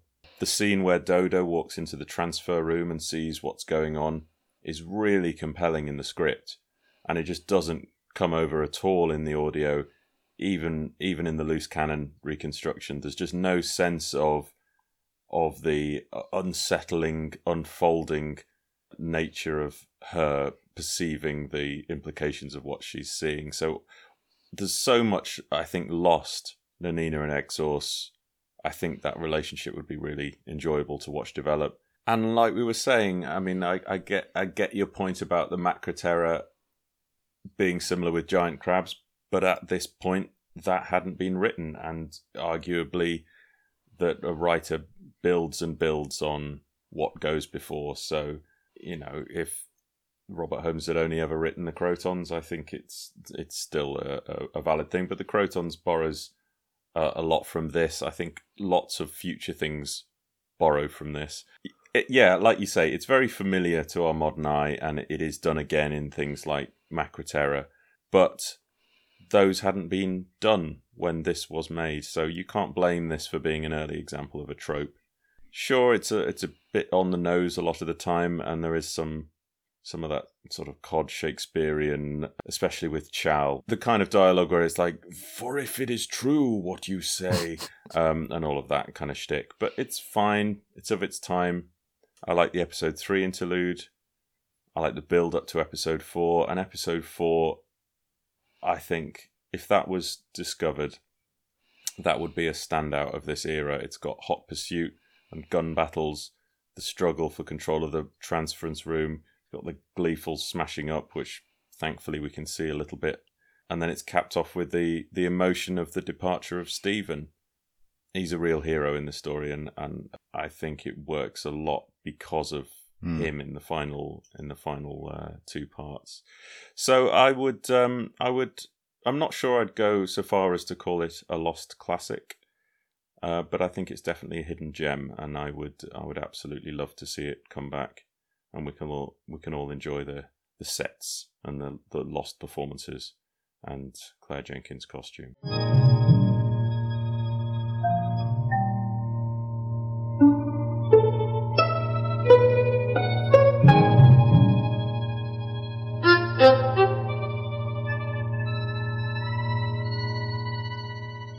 on to the missing episodes aspects. So, as I mentioned at the top, we've got the telesnaps, which is a welcome break, uh, which is which are a welcome return. We also have high quality audio, courtesy of Graham Strong. Mm. We've actually got five different Five? copies of the audio, at least. Yeah, Graham Strong's are the the most well known and the highest quality, at least for this story. Uh, but David Holman, Richard Landen, John de Rivaz, and also the mysterious Randolph Mm. also recorded this story. And there's a little mystery about the audio which I've latched onto and thought about often that I wanted to try and solve. And it's that different sources seem to give different accounts of the cliffhanger reprise from the gunfighters. Oh. Uh, Wiped and the Complete History, DWM Archive, say that there is no reprise from the gunfighters. Uh, the reconstructions have the reprise and it cuts sort of midway through Hartnell's dialogue, and the BBC narrated audio has the full end scene from the gunfighters. And I always wondered why there were these differing accounts. One possible reason why we might not know what is the case is that the audios, when recorded, they often chopped off the titles and made sort of edited compilations of them, which ran the episodes ran into one another, so the boundary between episodes became obscured. Mm. Uh, and there's a there's quite an audible jump in the audio when the gunfighters reprise occurs uh, before you switch to sort of wilderness sounds. So I wondered whether that was where a tape edit had been made in the recording, and that we didn't we didn't quite know what was the. So I wondered whether it was assumed that the gunfighters reprise should be there, mm. and that's backed up in the camera script, but that there was some other evidence to suggest that it shouldn't be. So I got in touch with Robert Wynne, who found the Randolph mm. tapes, and asked him to check the Randolph recordings. And what's unique about the Randolph recording is they pretty much all have full opening and closing Sure. credits. Yeah. It does contain the full reprise from the gunfighters. So Oh, that wow. little mystery that's been nagging me for a while. Uh, You can now sleep soundly. yes, after being led astray by certain publications. and actually, actually, um, I went and looked at the telesnaps again, and the first telesnap is clearly from the gunfighters reprise. Yeah. It's um, a shot of the scanner, and you can there's reflections of light on the monitor screen, which match up with the scene. So if I'd actually looked at that Well years ago, I wouldn't have had to worry. So there you have it. Officially, we now know there is a little bit less missing savages thanks to Rhys. Yeah, well, it's it's just an example of all the mundane things we don't know because these Yeah. things, these stories are missing and intangible and jigsaw puzzles.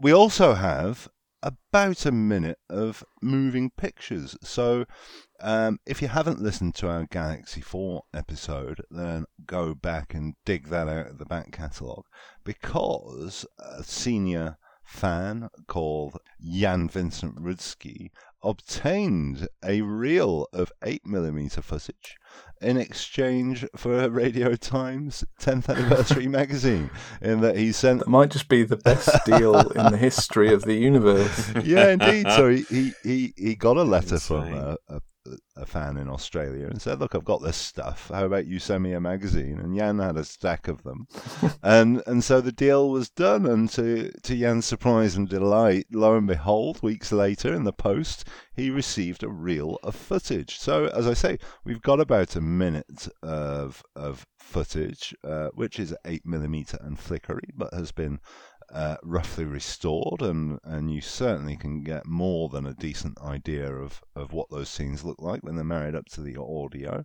So yeah, we have we have a, a minute of, of moving footage, or just over a minute, I think it is. Mm. And it's it's lovely that the person who filmed this footage really seemed to have a proclivity for companion departures, uh, and they've got those lovely closing moments. Yeah, sure. There's an interesting quirk about the 8mm footage of the Savages in particular, in that there are a couple of clips which are repeated on the reel, on the film.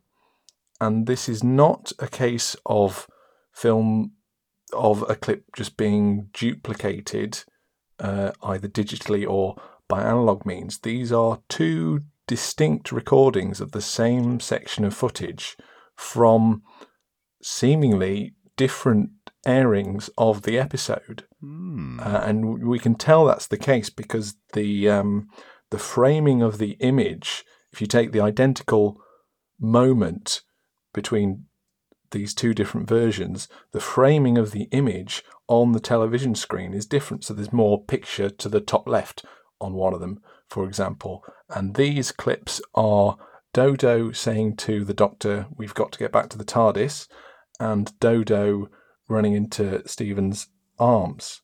Those are on there twice, Oh. and they're Interesting. and they're not always in the correct placement in terms of the sequence of the story. Um, there's a clip from episode three which comes after a clip from episode four. So it's clear not only that the the footage was compiled and edited together, because it's sometimes been said that it was completely unedited, no editing was done. That was everything that was shot, and it is what it is it was clearly compiled together. It doesn't necessarily mean that any more was actually filmed, but it's been chopped up and stitched back together. Hmm. And they were filming on both occasions.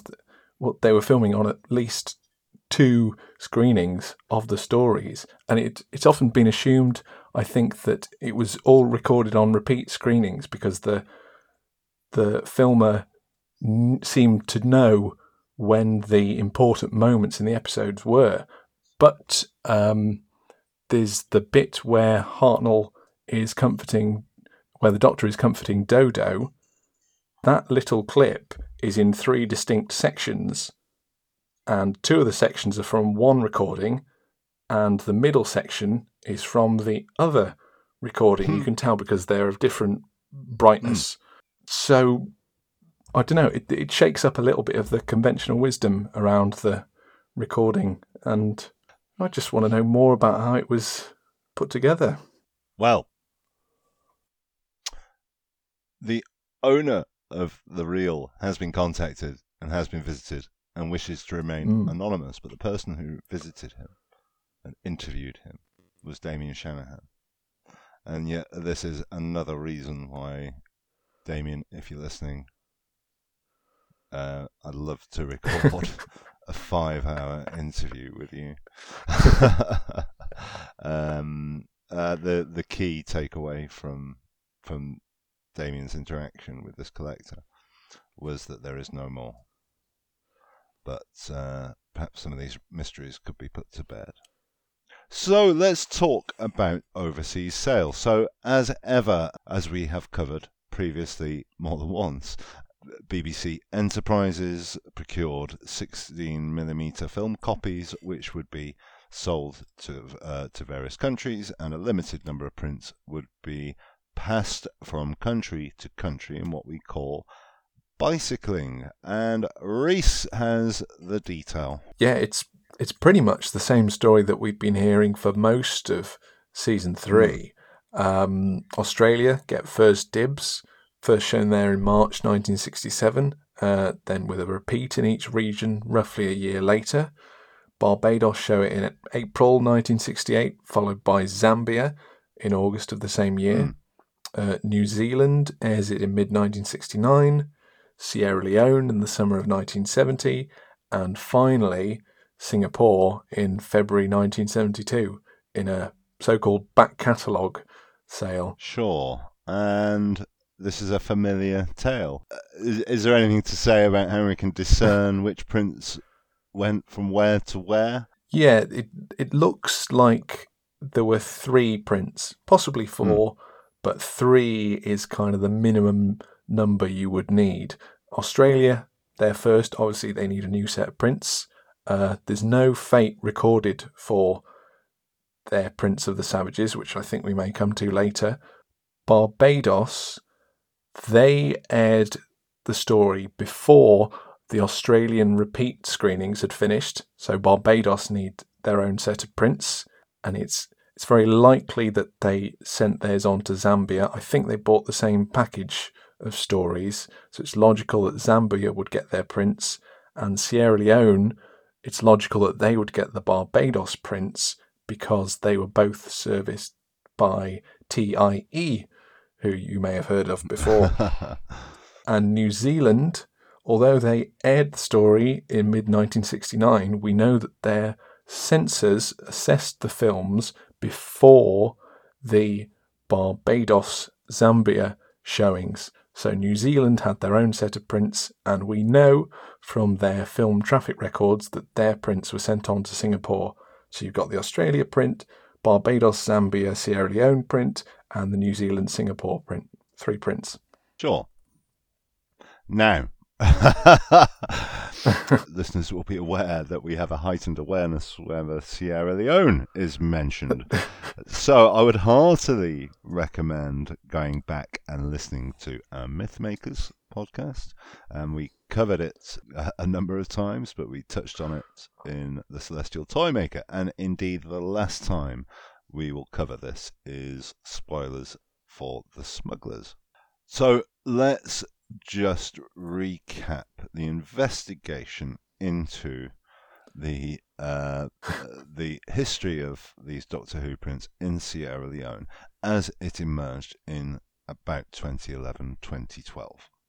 In 2011, uh, two episodes were returned by collector Terry Burnett, and in the press coverage of this, a comment in the Guardian newspaper said that uh, that a relative of this person was in Sierra Leone, and they had seen Doctor Who tapes in situ in the station there. This caused a kerfuffle online, and Paul Vanezis Missing Episodes Commander in Chief then issued an update on the state of investigation into Sierra Leone. He stated that although they are sure that the episodes were there into the 1990s, unfortunately, one of the lesser side effects of the Civil War, which raged throughout the 1990s, was that the TV archive there, the, t- uh, the TV station there, was completely destroyed. He said that the stories that were still thought to be there in the 1990s were from Galaxy 4 through to the Smugglers, Less, Dalek's Master Plan, and Mission to the Unknown. He asserted that you shouldn't go looking, it's rubble. If there was anything there, they would go. Now, a, cla- a clarification was later issued on the status of the TV station because it was not destroyed.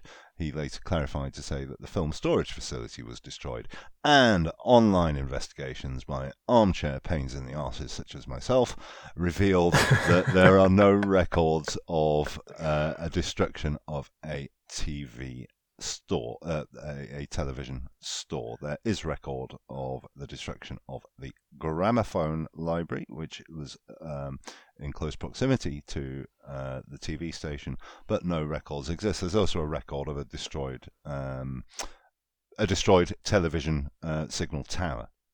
One of the reasons they feel sure that or they felt sure that season three existed in Sierra Leone is because they had re- they had received a uh, an account from a third party who related the stories of a friend's uncle who saw an episode to uh, during a visit to Freetown in the early 80s. It was in black and white and featured the first one with the white hair. And cavemen living in a wilderness outside a futuristic city who were captured and put in a machine and tortured, which sounds pretty much bang on a description of what we've just been talking about for a couple of hours. So, sounds like it. Sounds bang on, doesn't it? however, however, uh, what we also have is in the second volume of Richard Molesworth's Wiped, and I will read directly. There are very credible reports that some Hartnell episodes may have been screened again in Sierra Leone without the BBC's consent some years later. It's almost certain, it is almost certain that at least The Savages was screened in 1984. Many of the Hartnell episodes that SLBS purchased in the 1960s were still in the SLBS Film Vault in the 1990s. However, civil war broke out in the country in 1991, and during the war, SLBS's television station, including its film vault, was totally destroyed in 1999. Now, this is the key part paperwork indicates that it still held film prints of Galaxy 4, The Mythmakers, The Massacre of the Savages, and The Celestial Toymaker at the time. Uh, he's missed out the smugglers. So either there is paperwork that indicates that they were holding these films, or there isn't. And I would very much like to know what that paperwork was. If that isn't enough, to say that the films were there and then subsequently destroyed. Philip Morris was interviewed uh, a, a, few years after this, a few years after the return of Enemy and Web by Toby Hadoke, and he said, "Well, what happened is that there was a rebel leader who wanted to ensure that there were no." There was no footage of um, his activities, and so he fired a bazooka at a shed that contained the film, and that was destroyed. However, thankfully, if you like, they weren't. Dis- the Doctor Who films weren't destroyed because they were returned to London in 1974, which does gel with other theories about uh, a great return of black and white Doctor Who and BBC output in 1974. The reaction to this online from Paul Vanezis seemed a little bit caught out, to be frank, but uh, and and he he said, you know, this is Africa, anything could have happened. But if there is paperwork that exists per wiped to say that they were there in the 1990s, then they can't also have been returned in 1974. The podcast, the Missing Episodes podcast, has been unable to establish uh, what this paperwork is, and if indeed it exists the twist in the tale is uh, is that in 2018, uh, Philip Morris appeared on the One Show to explain that he uh, got a phone call from the hotel that he stayed in during his visit to Sierra Leone, which indeed he's been to. There are photographs of him stood outside uh, the iconic SLBS SLBC gates, uh, and he said that some years later he got a phone call from a hotel in Freetown where he stayed to explain that some BBC films had been found in a derelict Freetown cinema, which was at the point of demolition, and that Christmas two episodes of Morecambe and Wise were screened on BBC Two. Whatever the truth of the matter, and I'm not suggesting that any uh, deliberate misinformation has been published, but that perhaps some detail has fallen by the wayside and some some inadequate summary may have happened by someone at some point. All of this cannot be reconciled. So I'd be fascinating to know. It would be fascinating to know if it is still reconcilable, um, and to hear from Philip Morris a, a full and detailed account. But I, I don't see that that's likely to happen. That's Sierra Leone again. so, just to conclude on Sierra Leone, a, a counter theory that has been proposed is that we do know from BBC sales records that they bought a handful of Jon Pertwee stories, and that one of those stories is The Monster of Peladon. So, backtracking to the very first thing I said, which was a witness account, a second hand witness account that said that tapes exist SLBC, Doctor Who tapes, well, they would have been sent PAL tapes. So if we wish to believe that a uh, relatively untrained eye can distinguish between tape and film, then Jon Preddle has put forward a plausible theory that says that the account would actually describe the monster of Peladon as well, and that the TV in Sierra Leone would have been viewed on black and white sets only at the point that was transmitted. So that's a, a, a, an interesting and, and plausible counter theory. And there's also a theory that it could could have been at the Earth's core, starring Peter Cushing, who also played the first Doctor Who, if you like, and that hmm. um, at a screening of at the Earth's Core part, uh, as part of a film festival that there was a Sierra Leonean delegation, and they could have bought the film and screened it in the 80s. So there's a few interesting things there, but it would be fascinating to know the truth of it, uh, or the finite detail. Richard Molesworth's Wiped also says that it is clear from studying the audio and the telesnaps of the Savages that the episode one reprise wasn't included. Well, there you go.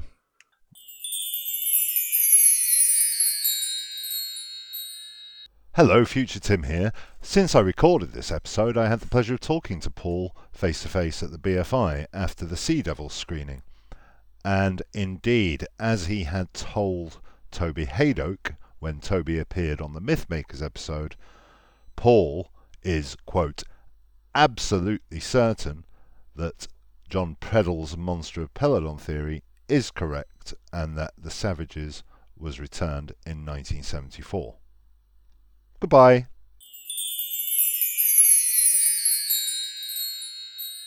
Now, one final twist in the tale in that we have recently talked about and we'll talk about again uh, the notion that Paul Vanezis has spoken about that a film collector in the UK has two episodes of William Hartnell's Doctor Who.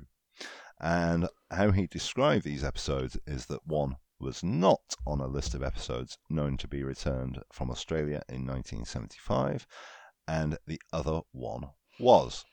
Now, he later issued a clarification to say that, in fact, neither were on the list of episodes known to be returned by Australia in 1975, but he, he didn't have the list committed to memory. He just thought it was on it, and it wasn't.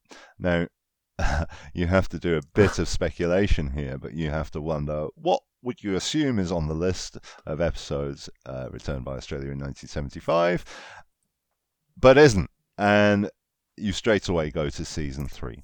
So you might assume that the massacre is on the list. You might assume that the Celestial Toymaker is on the list, and you might assume that the Savages is on the list. I'm knocking out the Celestial Toymaker because we know that at least episode four, a copy of episode four, was retained in Australia, where it was later found. There could have been multiple copies, but let's just keep it as simple as possible. Knock the uh, the Celestial Toymaker out, that leaves a potential for one of the episodes to be from the Massacre and one of the episodes to be from the Savages. So there is potential for one episode of the Savages to be known about as residing in a collection in the UK. The, one, an episode of the Savages has been rumoured from time to time. We may never know.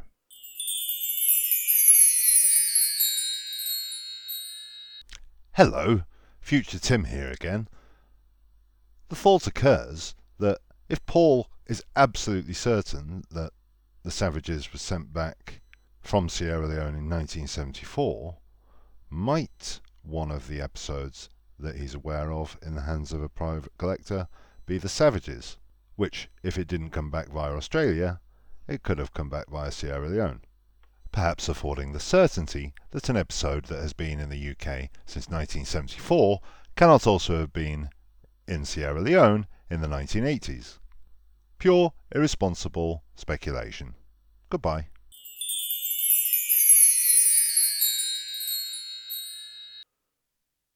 Tim, do you want some wild, rampant speculation about the fate of Australia's Savages prints? Rhys, I would love some wild and rampant speculation about the fate of Australia's Savages prints. Okay, so I was reading about the uh, the Australia prints, and um, in Wiped, there's a table of, of what was known, what is known to have mm. happened to the prints. And for the Savages, it says no fate recorded Sure. or no evidence of a fate. So for the faceless ones, there is evidence of the fate of episodes two to five. I can't remember what what it says about them. Either they were junked or returned. No fate. Reading between the lines, no fate recorded for episode one. Mm. We know that the ABC print of the Faceless Ones episode one was in private hands in Australia around 1968 and eventually came into the possession of collector David G, hmm who also had episode two, I believe, of The War Machines.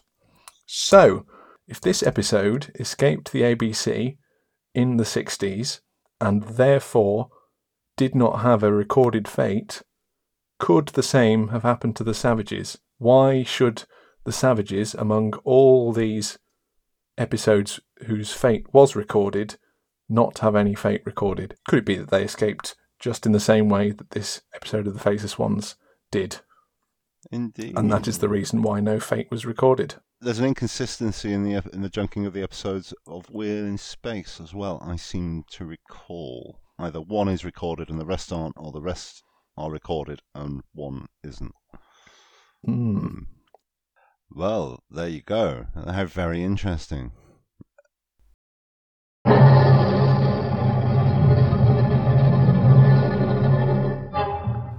And that concludes our look at the Savages.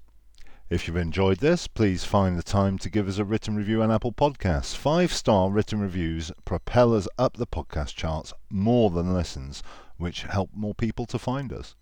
I'd like to offer my sincere thanks to our executive producer and top man, Rich Tipple. Also, thanks to the wonderful editor and artist for hire, B. Garrido, who not only provides our cover art but helps with the editing, and for this episode, even some fashion words. Please check out her brilliant Target artwork at bgarridoart.weebly.com. If you'd like to help us cover our costs and keep me in crumpets, head to www.patreon.com slash missing episodes, where you get early access, the patrons have had this for a month, and other goodies such as a, an indecently thorough and dishy Omnirumour timeline, and our mighty Kublai Khan patrons take part in a monthly missing episodes chat. Speaking of whom, many gracious thanks to Andy Kitching, Anthony Carroll, Anthony Weiner, Bedwyr Gullidge, Chris Phone, David Matthewman, Dean Poole, Dietz Easterwood, Gary Gillatt, Harry Townsend, Jess Jerkovic, Jim Trinauden, Jonathan Molyneux, Matthew, Paul Cook, Ray Badrick, Sarah Irving, Simon Exton, Simon Whitehead, Sinead Morse, Stuart Boyle, and Tim Arding.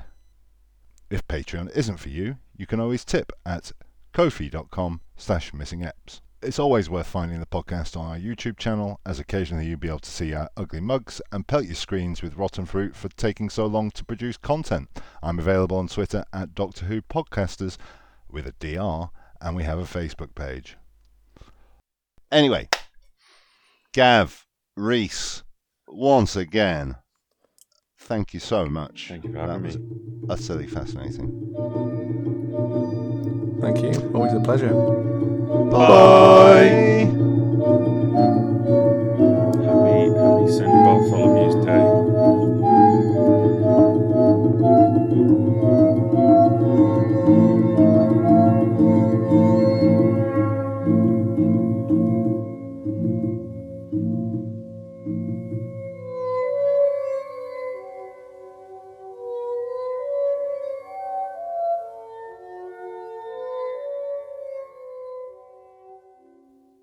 Sorry, just one last thing. Something really exciting that I noticed watching the reconstruction of Galaxy 4 on the new Blu rays is that the cliffhanger reprise in episodes 2 and 4 is new audio that has never before been released, which I assume was either of too low quality to include on the BBC audios or that it was cut off from the known copies uh, in making compilations without the opening and closing titles. So there is actually new 1960s Hmm. Doctor Who audio to be heard on the Galaxy 4 reconstruction and only on the reconstruction, not in the animated episodes, because I believe this would have been considered too low quality to use. So what they did was edit the episode 1 and episode 3 cliffhanger audio to more closely match the rhythm of the dialogue. Hmm. But if you haven't checked out the recon, do it. New Doctor It's Who very to good. listen Mm. Um, I wonder. go on. No, Go on.